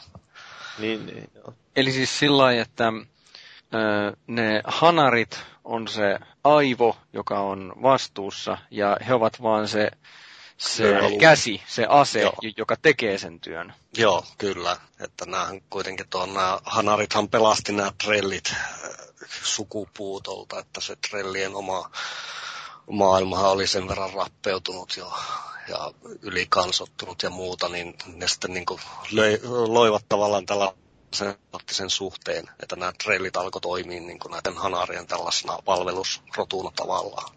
Eikö tässä muuten voi nähdä kritiikkinä niin kuin aika universaali tapa käyttää uskontoa, eli, eli siis käytännössä vapauttaa itsensä vastuusta, tässä tapauksessa tekemistään murhista? Kyllä. Ei, ei kai se nyt sinänsä se uskonto niitä vapauta siitä. Eikö se enemmän, tai no joo, okei, okay, no joo, jossain määrin ehkä joo, mutta... Sano vaan. Ei mä rupea miettimään. Kyllä sä eri mieltä saat olla. Ei mä rupea miettimään sitä, vaan että ne kuitenkin, jos ne pyytää anteeksi antoa, niin ei nyt sinänsä niin kuin, sinänsä sitä uskontoa käytä välttämättä vapautumaan. Paitsi ehkä jo siinä mielessä tietenkin, jos ne ajattelee, että se niiden miele ei ole vastuussa sitä murhasta, vaan se on se keho vain, niin sitten he voisivat sillä perustella sen murhan oikeutuksen, joo. Joo, tietysti niin mielessä. Joo, että pyytää, joo. Joo. Joo, joo. Tuli vain mie- mieleen tästä tämä, että tämä on totta kai suurimmista ongelmista, jossa jos mietitään jotain sotaa ja tämmöistä, että miten, mikä on sodan oikeutus ja ää, sitten, että meillä esimerkiksi, mä olin Intissäkin, olin siellä verkkotoimittajana, niin mä kävin haastattelemassa tätä kenttäpiispaa ja kenttärovastia pääesikunnassa.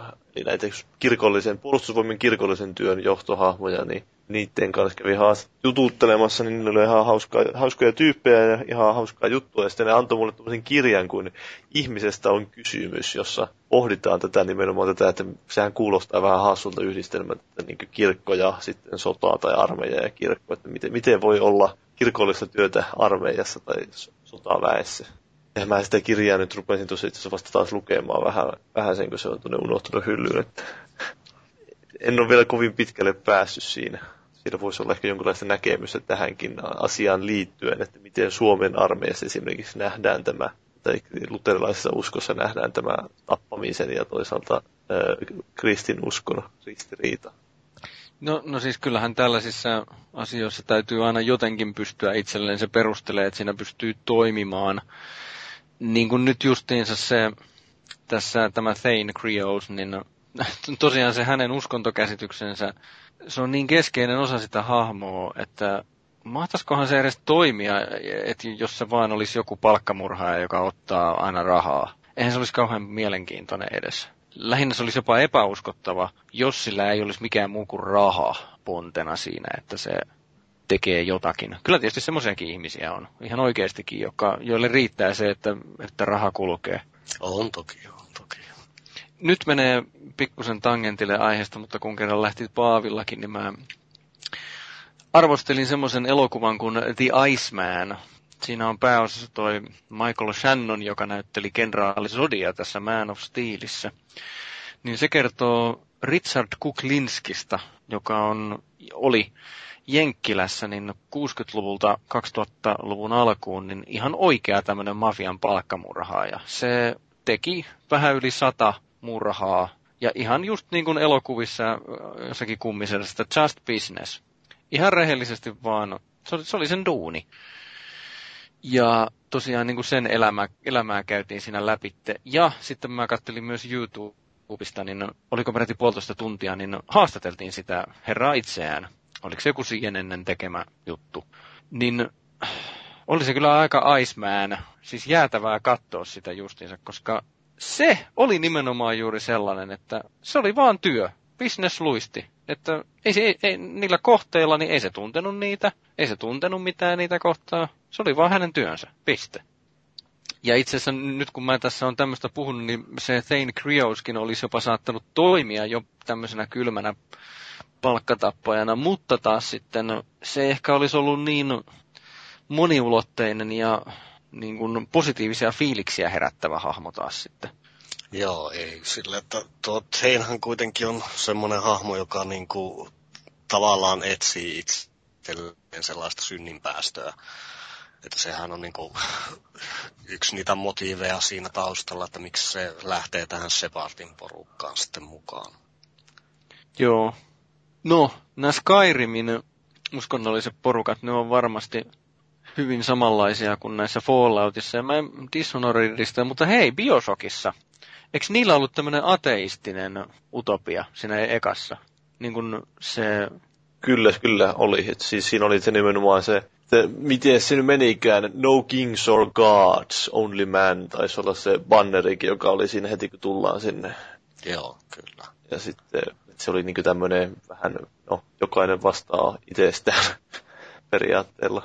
Niin, se ei ole varsinaisesti tämmöinen, niin kuin mikä mielletään uskonnoksi, mutta se on kumminkin tämmöinen uskomusjärjestelmä ja ennen kaikkea tässä tapauksessa yhteiskuntajärjestys. Joo, ja sitten totta kai tässä Bioshock, Bioshock Infinitessä sitten taas uskonto olikin vähän ehkä enemmän merkittävämmässä. Oli, joo. Se oli ihan... Joo, kyllä. Sitä Sekään ei oikeastaan häirinnyt. Mutta itse asiassa tästä muuten oli aika pitkästi paljon keskustelua siihen aikaan, koska siinähän pelaaja kastetaan niin sillä lailla väkisin. Joo. Jotkut koki tämän jotenkin sillä lailla hyvin sille heidän... Sitä ei voinut välttää. Niin, että sitä ei voinut skipata silleen, että se oli pakollinen osa sitä peliä heti siinä alussa, tämä kastaminen. Niin se... no, no siis tota, mä en muista mitä mä puhuin podcastissa tästä asiasta, mutta justiinsa se, että vähän niin kuin Last of Usin lopussa, niin siinä, siinä tehdään semmoinen ratkaisu, mitä minä en olisi tehnyt. Niin, ne on. Se, jo, siinä ja, ei saanut itse mitenkään vaikuttaa. Joo, niin Bioshockissa on ihan sama juttu, että siinä ei voi valita, miten se menee. Mutta tota, tämä meidän herra Pervo, eli Peero, niin totesi erittäin hyvin, että siinä Last of Usissa, niin häntä ei häirinnyt se, se ö, ratkaisu, minkä se Joel teki siinä pelissä, joka minua häiritsi. Ja Peeron perustelu oli hyvä, joka oli se, että se ei ole roolipeli, vaan siinä pelataan sitä Joelin tarinaa. Niin, että niin, seurataan niin kuin, tavallaan sen seikkailua. Niin, niin. Siinä, siinä ei pelata niin kuin, Fellusedän tarinaa tai seurata Fellusedän tarinaa, vaan siinä seurataan sen Joelin tarinaa. Niin minä pystyin itse asiassa no pystyin ja pystyin, mutta siis se oli helppo ymmärtää sitä taustaa vasten tässä Bioshock Infinitessä, että vaikka nyt justiinsa niitä avainratkaisuja siinä pelissä, siinä ei voinut valita, Mä itse asiassa kokeilin jossakin vaiheessa jo jopa, pystyykö mä valitteen jotain, mutta ei pystynyt. Se tilanne ei mennyt eteenpäin ennen kuin paino sitä yhtä nappia. Joo. Niin, tota, niin, niin syy, minkä takia se tosiaan oli ihan helppo niellä, oli juuri tämä Peeron huomio, että siinä pelataan sen mikä, mikä Booker se nyt olikaan, Joo. niin sen tarina. Siinä ei pelata taas kerran minun tarinaani, vaan Mutta, se Bookerin tarinaa. To, toisaalta tässä taas on sitten tämä kerronnallisen lähestymistapa ero, että tähän Bioshock Infinite rakentuu pitkälti tähän, miten nyt räiskintäpeleissä käytetään nykyään tätä niin kuin ensimmäisen persoonan kerrontaa, että haetaan sitä kautta immersiota, että kamera ei missään vaiheessa mene sen sun pelihahmon ulkopuolelle, mikä no ehkä lisää taas tätä samaistumista suhun ja siihen pelihahmon, kun taas Last of Us seuraa koko ajan sieltä hahmojen ulkopuolelta, että se on selkeä sillä, että se hahmo ja sä oot niinku erillinen, että sä niinku enemmän oot se seuraaja vain, vaikka sä pelaatkin sillä.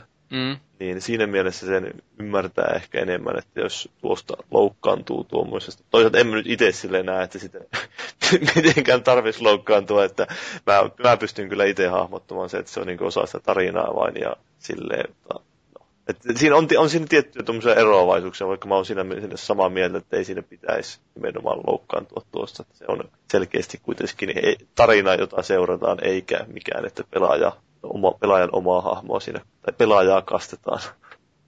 Ehkä se on yksi taas se, että, että aina palataan siihen, että pelit on vähän nuori, tämmöinen viihteen muoto, että taas sitten tuskin nyt kauhean moni ottaa pulttia siitä, jos jos nyt vaikka vanhassa Robocopissa, niin se se päähenkilö tekee jonkun semmoisen ratkaisun, vaikka se on hyvis ja päähenkilö, mitä itse ei ehkä tekisi. Mm. Niin elokuva- taas sitten, niin, että se ei niinku elokuvissa tunnu häiritsevän ihmisiä, mutta pelissä taas sitten häiritsee.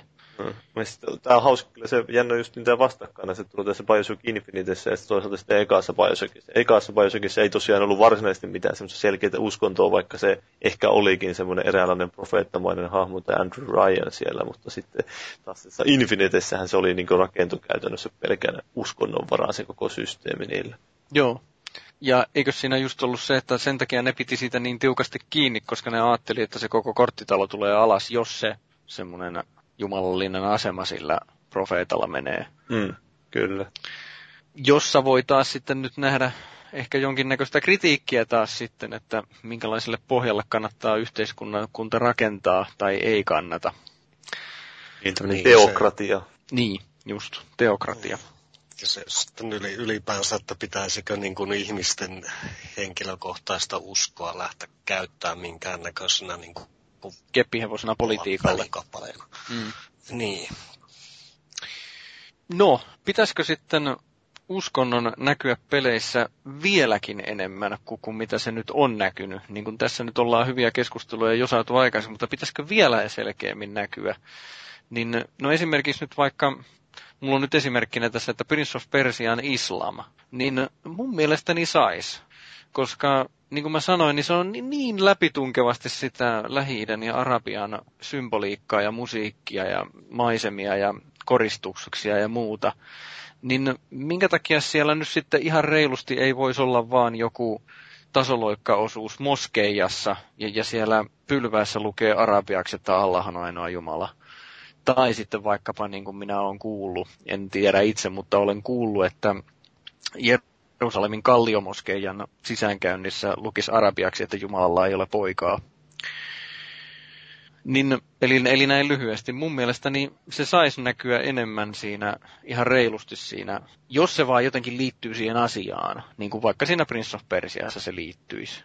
Niin, että semmoinen autenttisuuden puolesta ainakin mun mielestä. Siis just, jos se on niin se autenttinen, se kuva, haluaa kuvata autenttisesti jotain asiaa, niin miksei se voisi olla sitten mukana siinä, niin kuin se on siinä esikuvassakin. Mm. Joo, mullakaan ei kyllä niin henkilökohtaisesti ole mitään sitä vastaan.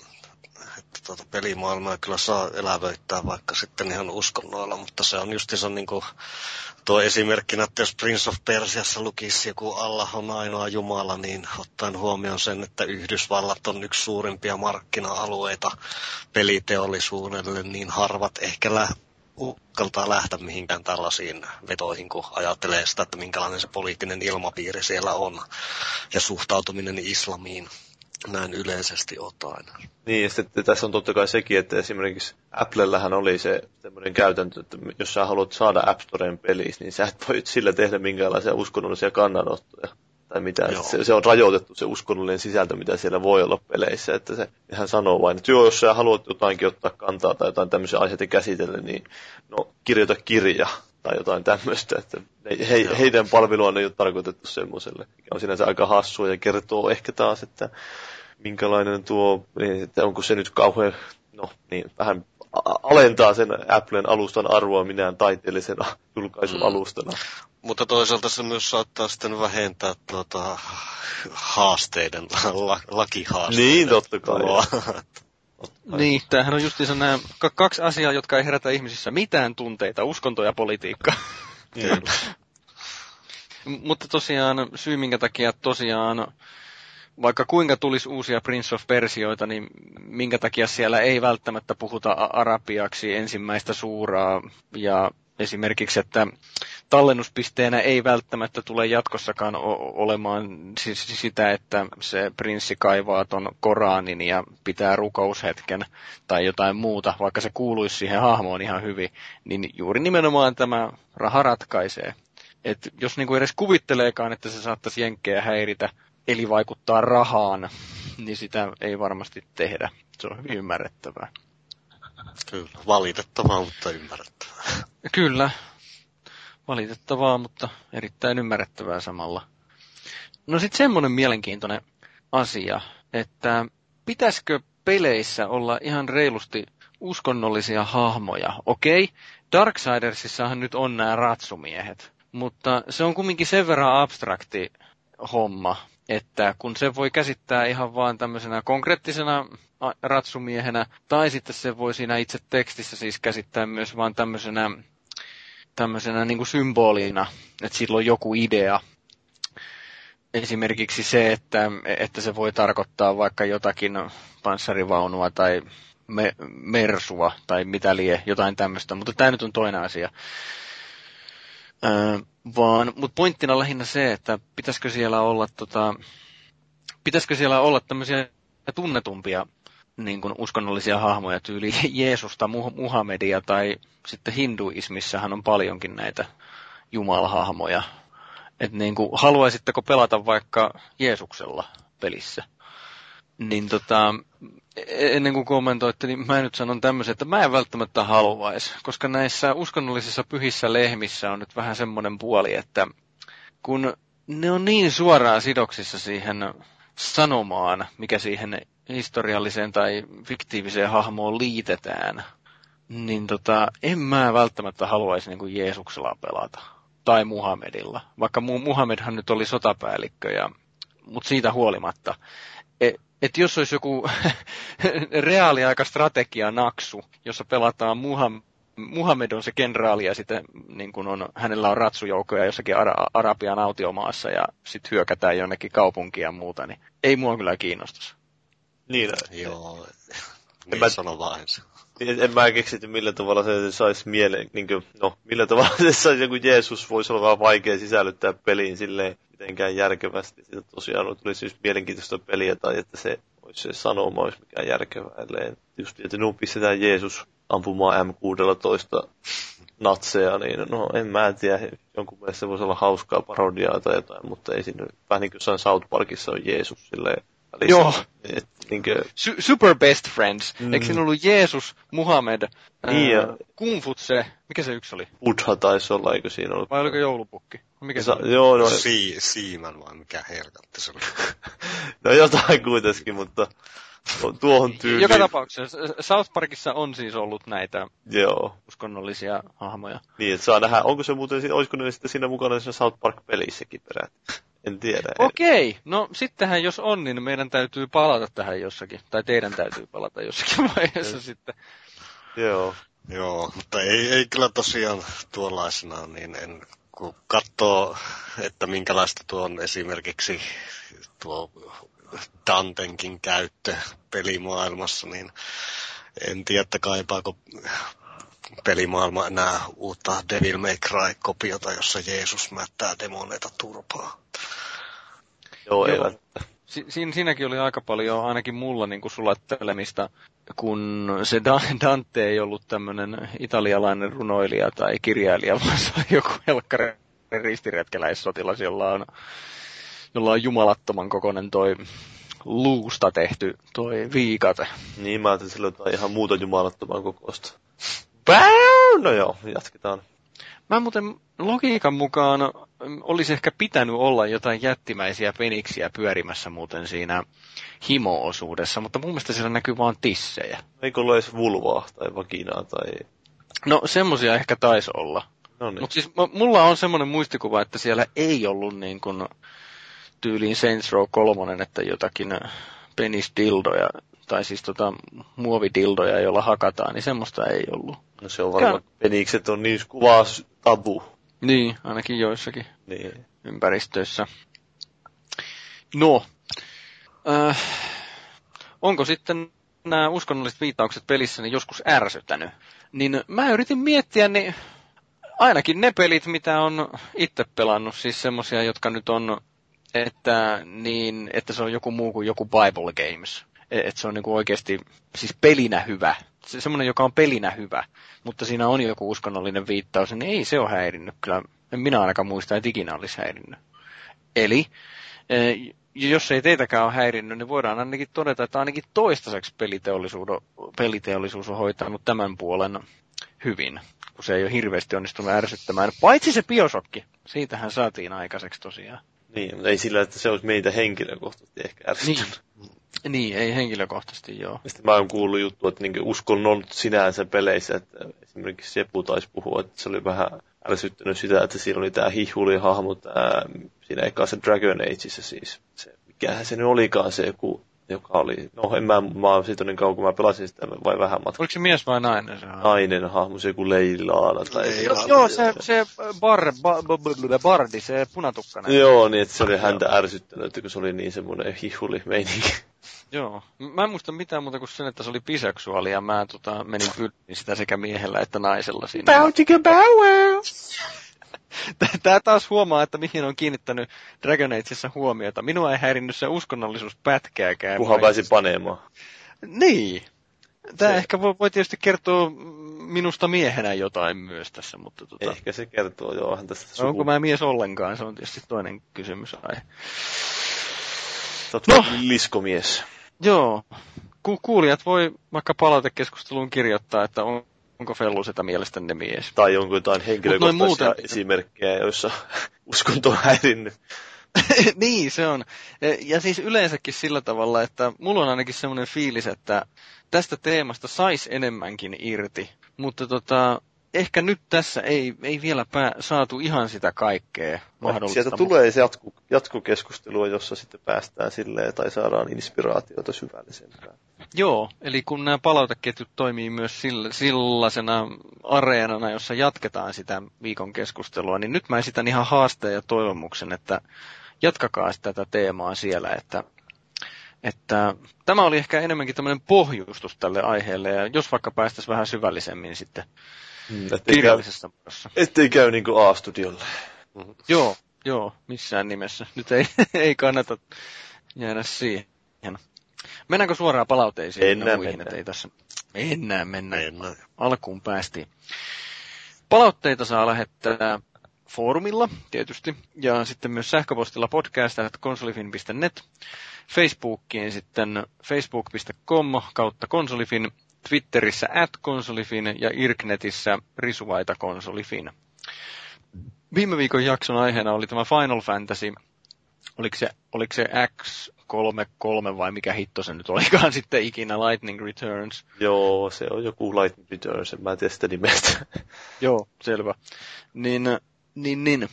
Tämä Psyjai ja SPH jatkoivat hyvinkin seikkaperäisesti ja asiantuntemuksellisella antaumuksella tätä keskustelua näistä Final Fantasyista. Joo. Ja se on hienoa ja näin saa tietysti tehdä jatkossakin. Sinänsä yllätä ehkä, että Final Fantasy ihmisillä on jotain sanottavaa, kuitenkin aika perinteikäs sarja ja jokaisella taitaa olla se oma suosikkinsa, että onko se nyt 7 vai 8 vai 6 vai mikä on se paras Final Fantasy. Joku varmaan väittäisi jopa, että joku 9 tai 10 voisi olla paras. Joo, siis jokaisella peliharrastajalla varmaan on joku mielipide Final Fantasystä. Ellei, ellei mitään muuta, niin sitten se, että ei ole, en ole pelannut eikä edes kiinnosta. Mutta siis tuskin sellaista videopeliharrastajaa on, joka ei tietäisi tämmöistä sarjaa mm. olevan olemassa. No, tota, sitten vähän tämmöinen melkein meinasivat sohasta herhiläispesää siellä palautekeskustelussa, eli Lerho antoi tällaisen palautteen. Tosin Danielan kannattaisi pestä suunsa saippualla. Jotenkin on ymmärrettävää, jos pikkukaljoissa olevat miehet puhuu lätkästä ja kiroilee samalla, mutta nainen, joka puhuu Final Fantasy-sarjasta ja kiroilee koko ajan kuin merirosvo, niin häiritsevää. Voisi olettaa, että jos peliarvostelu oikein kirjoittelee, olisi sanavarasto hiukan laajempi.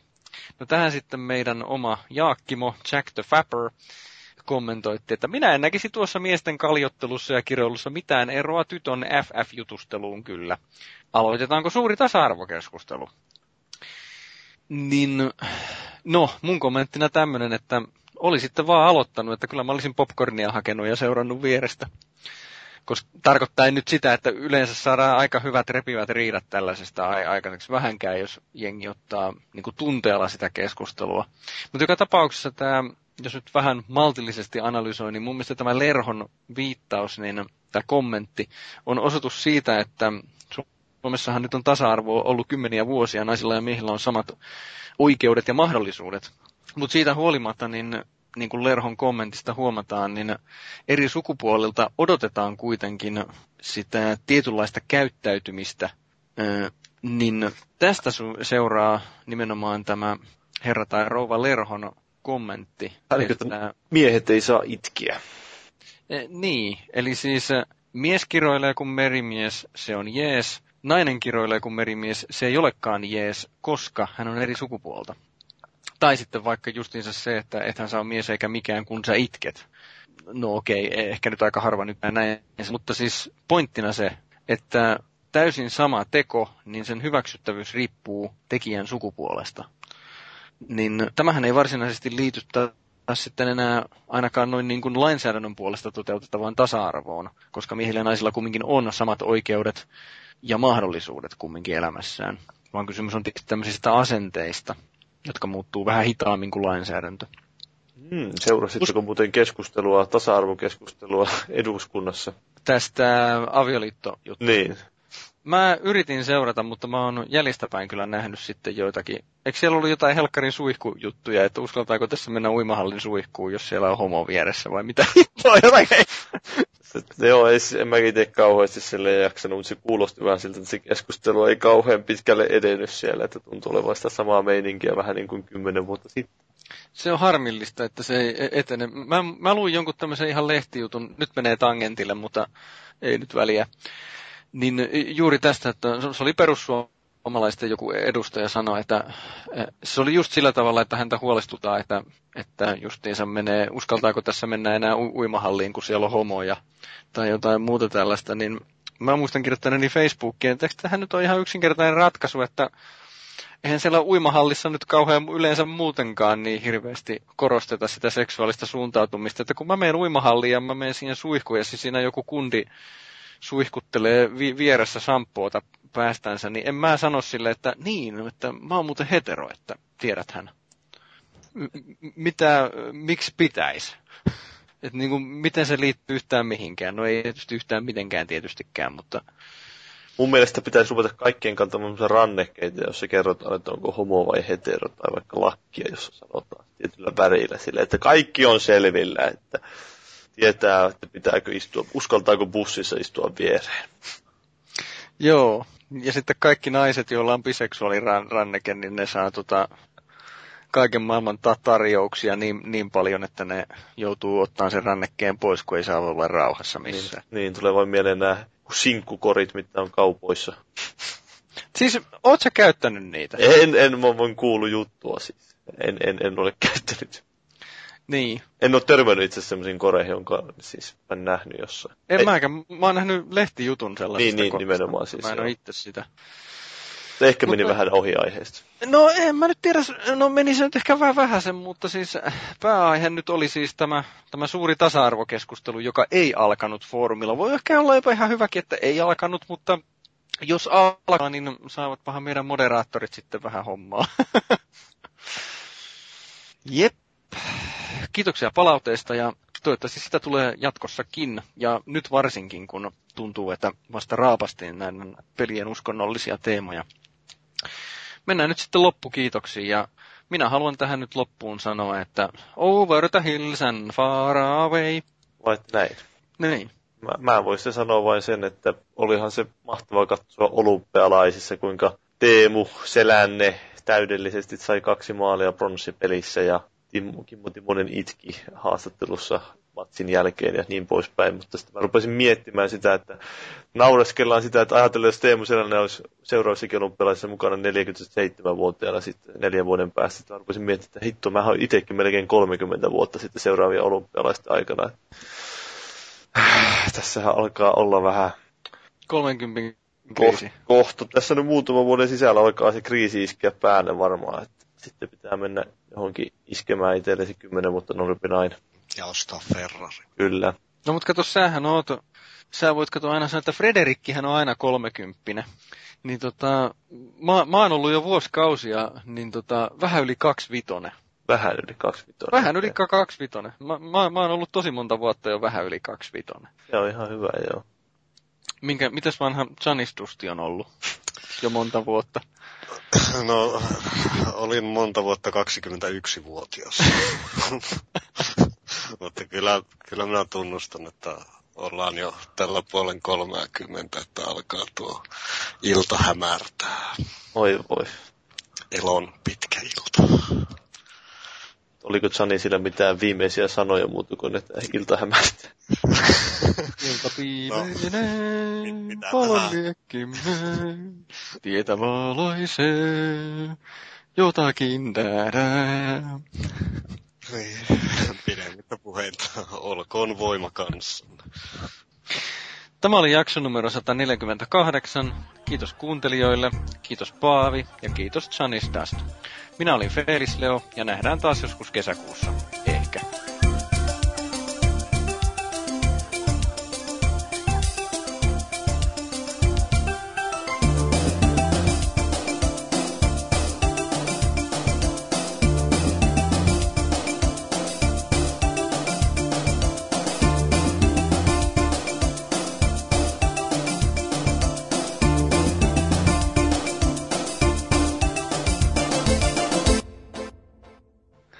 Mutta se paskova skeittaaja oli kyllä semmoinen, että niinku, mitä mä niinku just katton tässä. Niinku, että...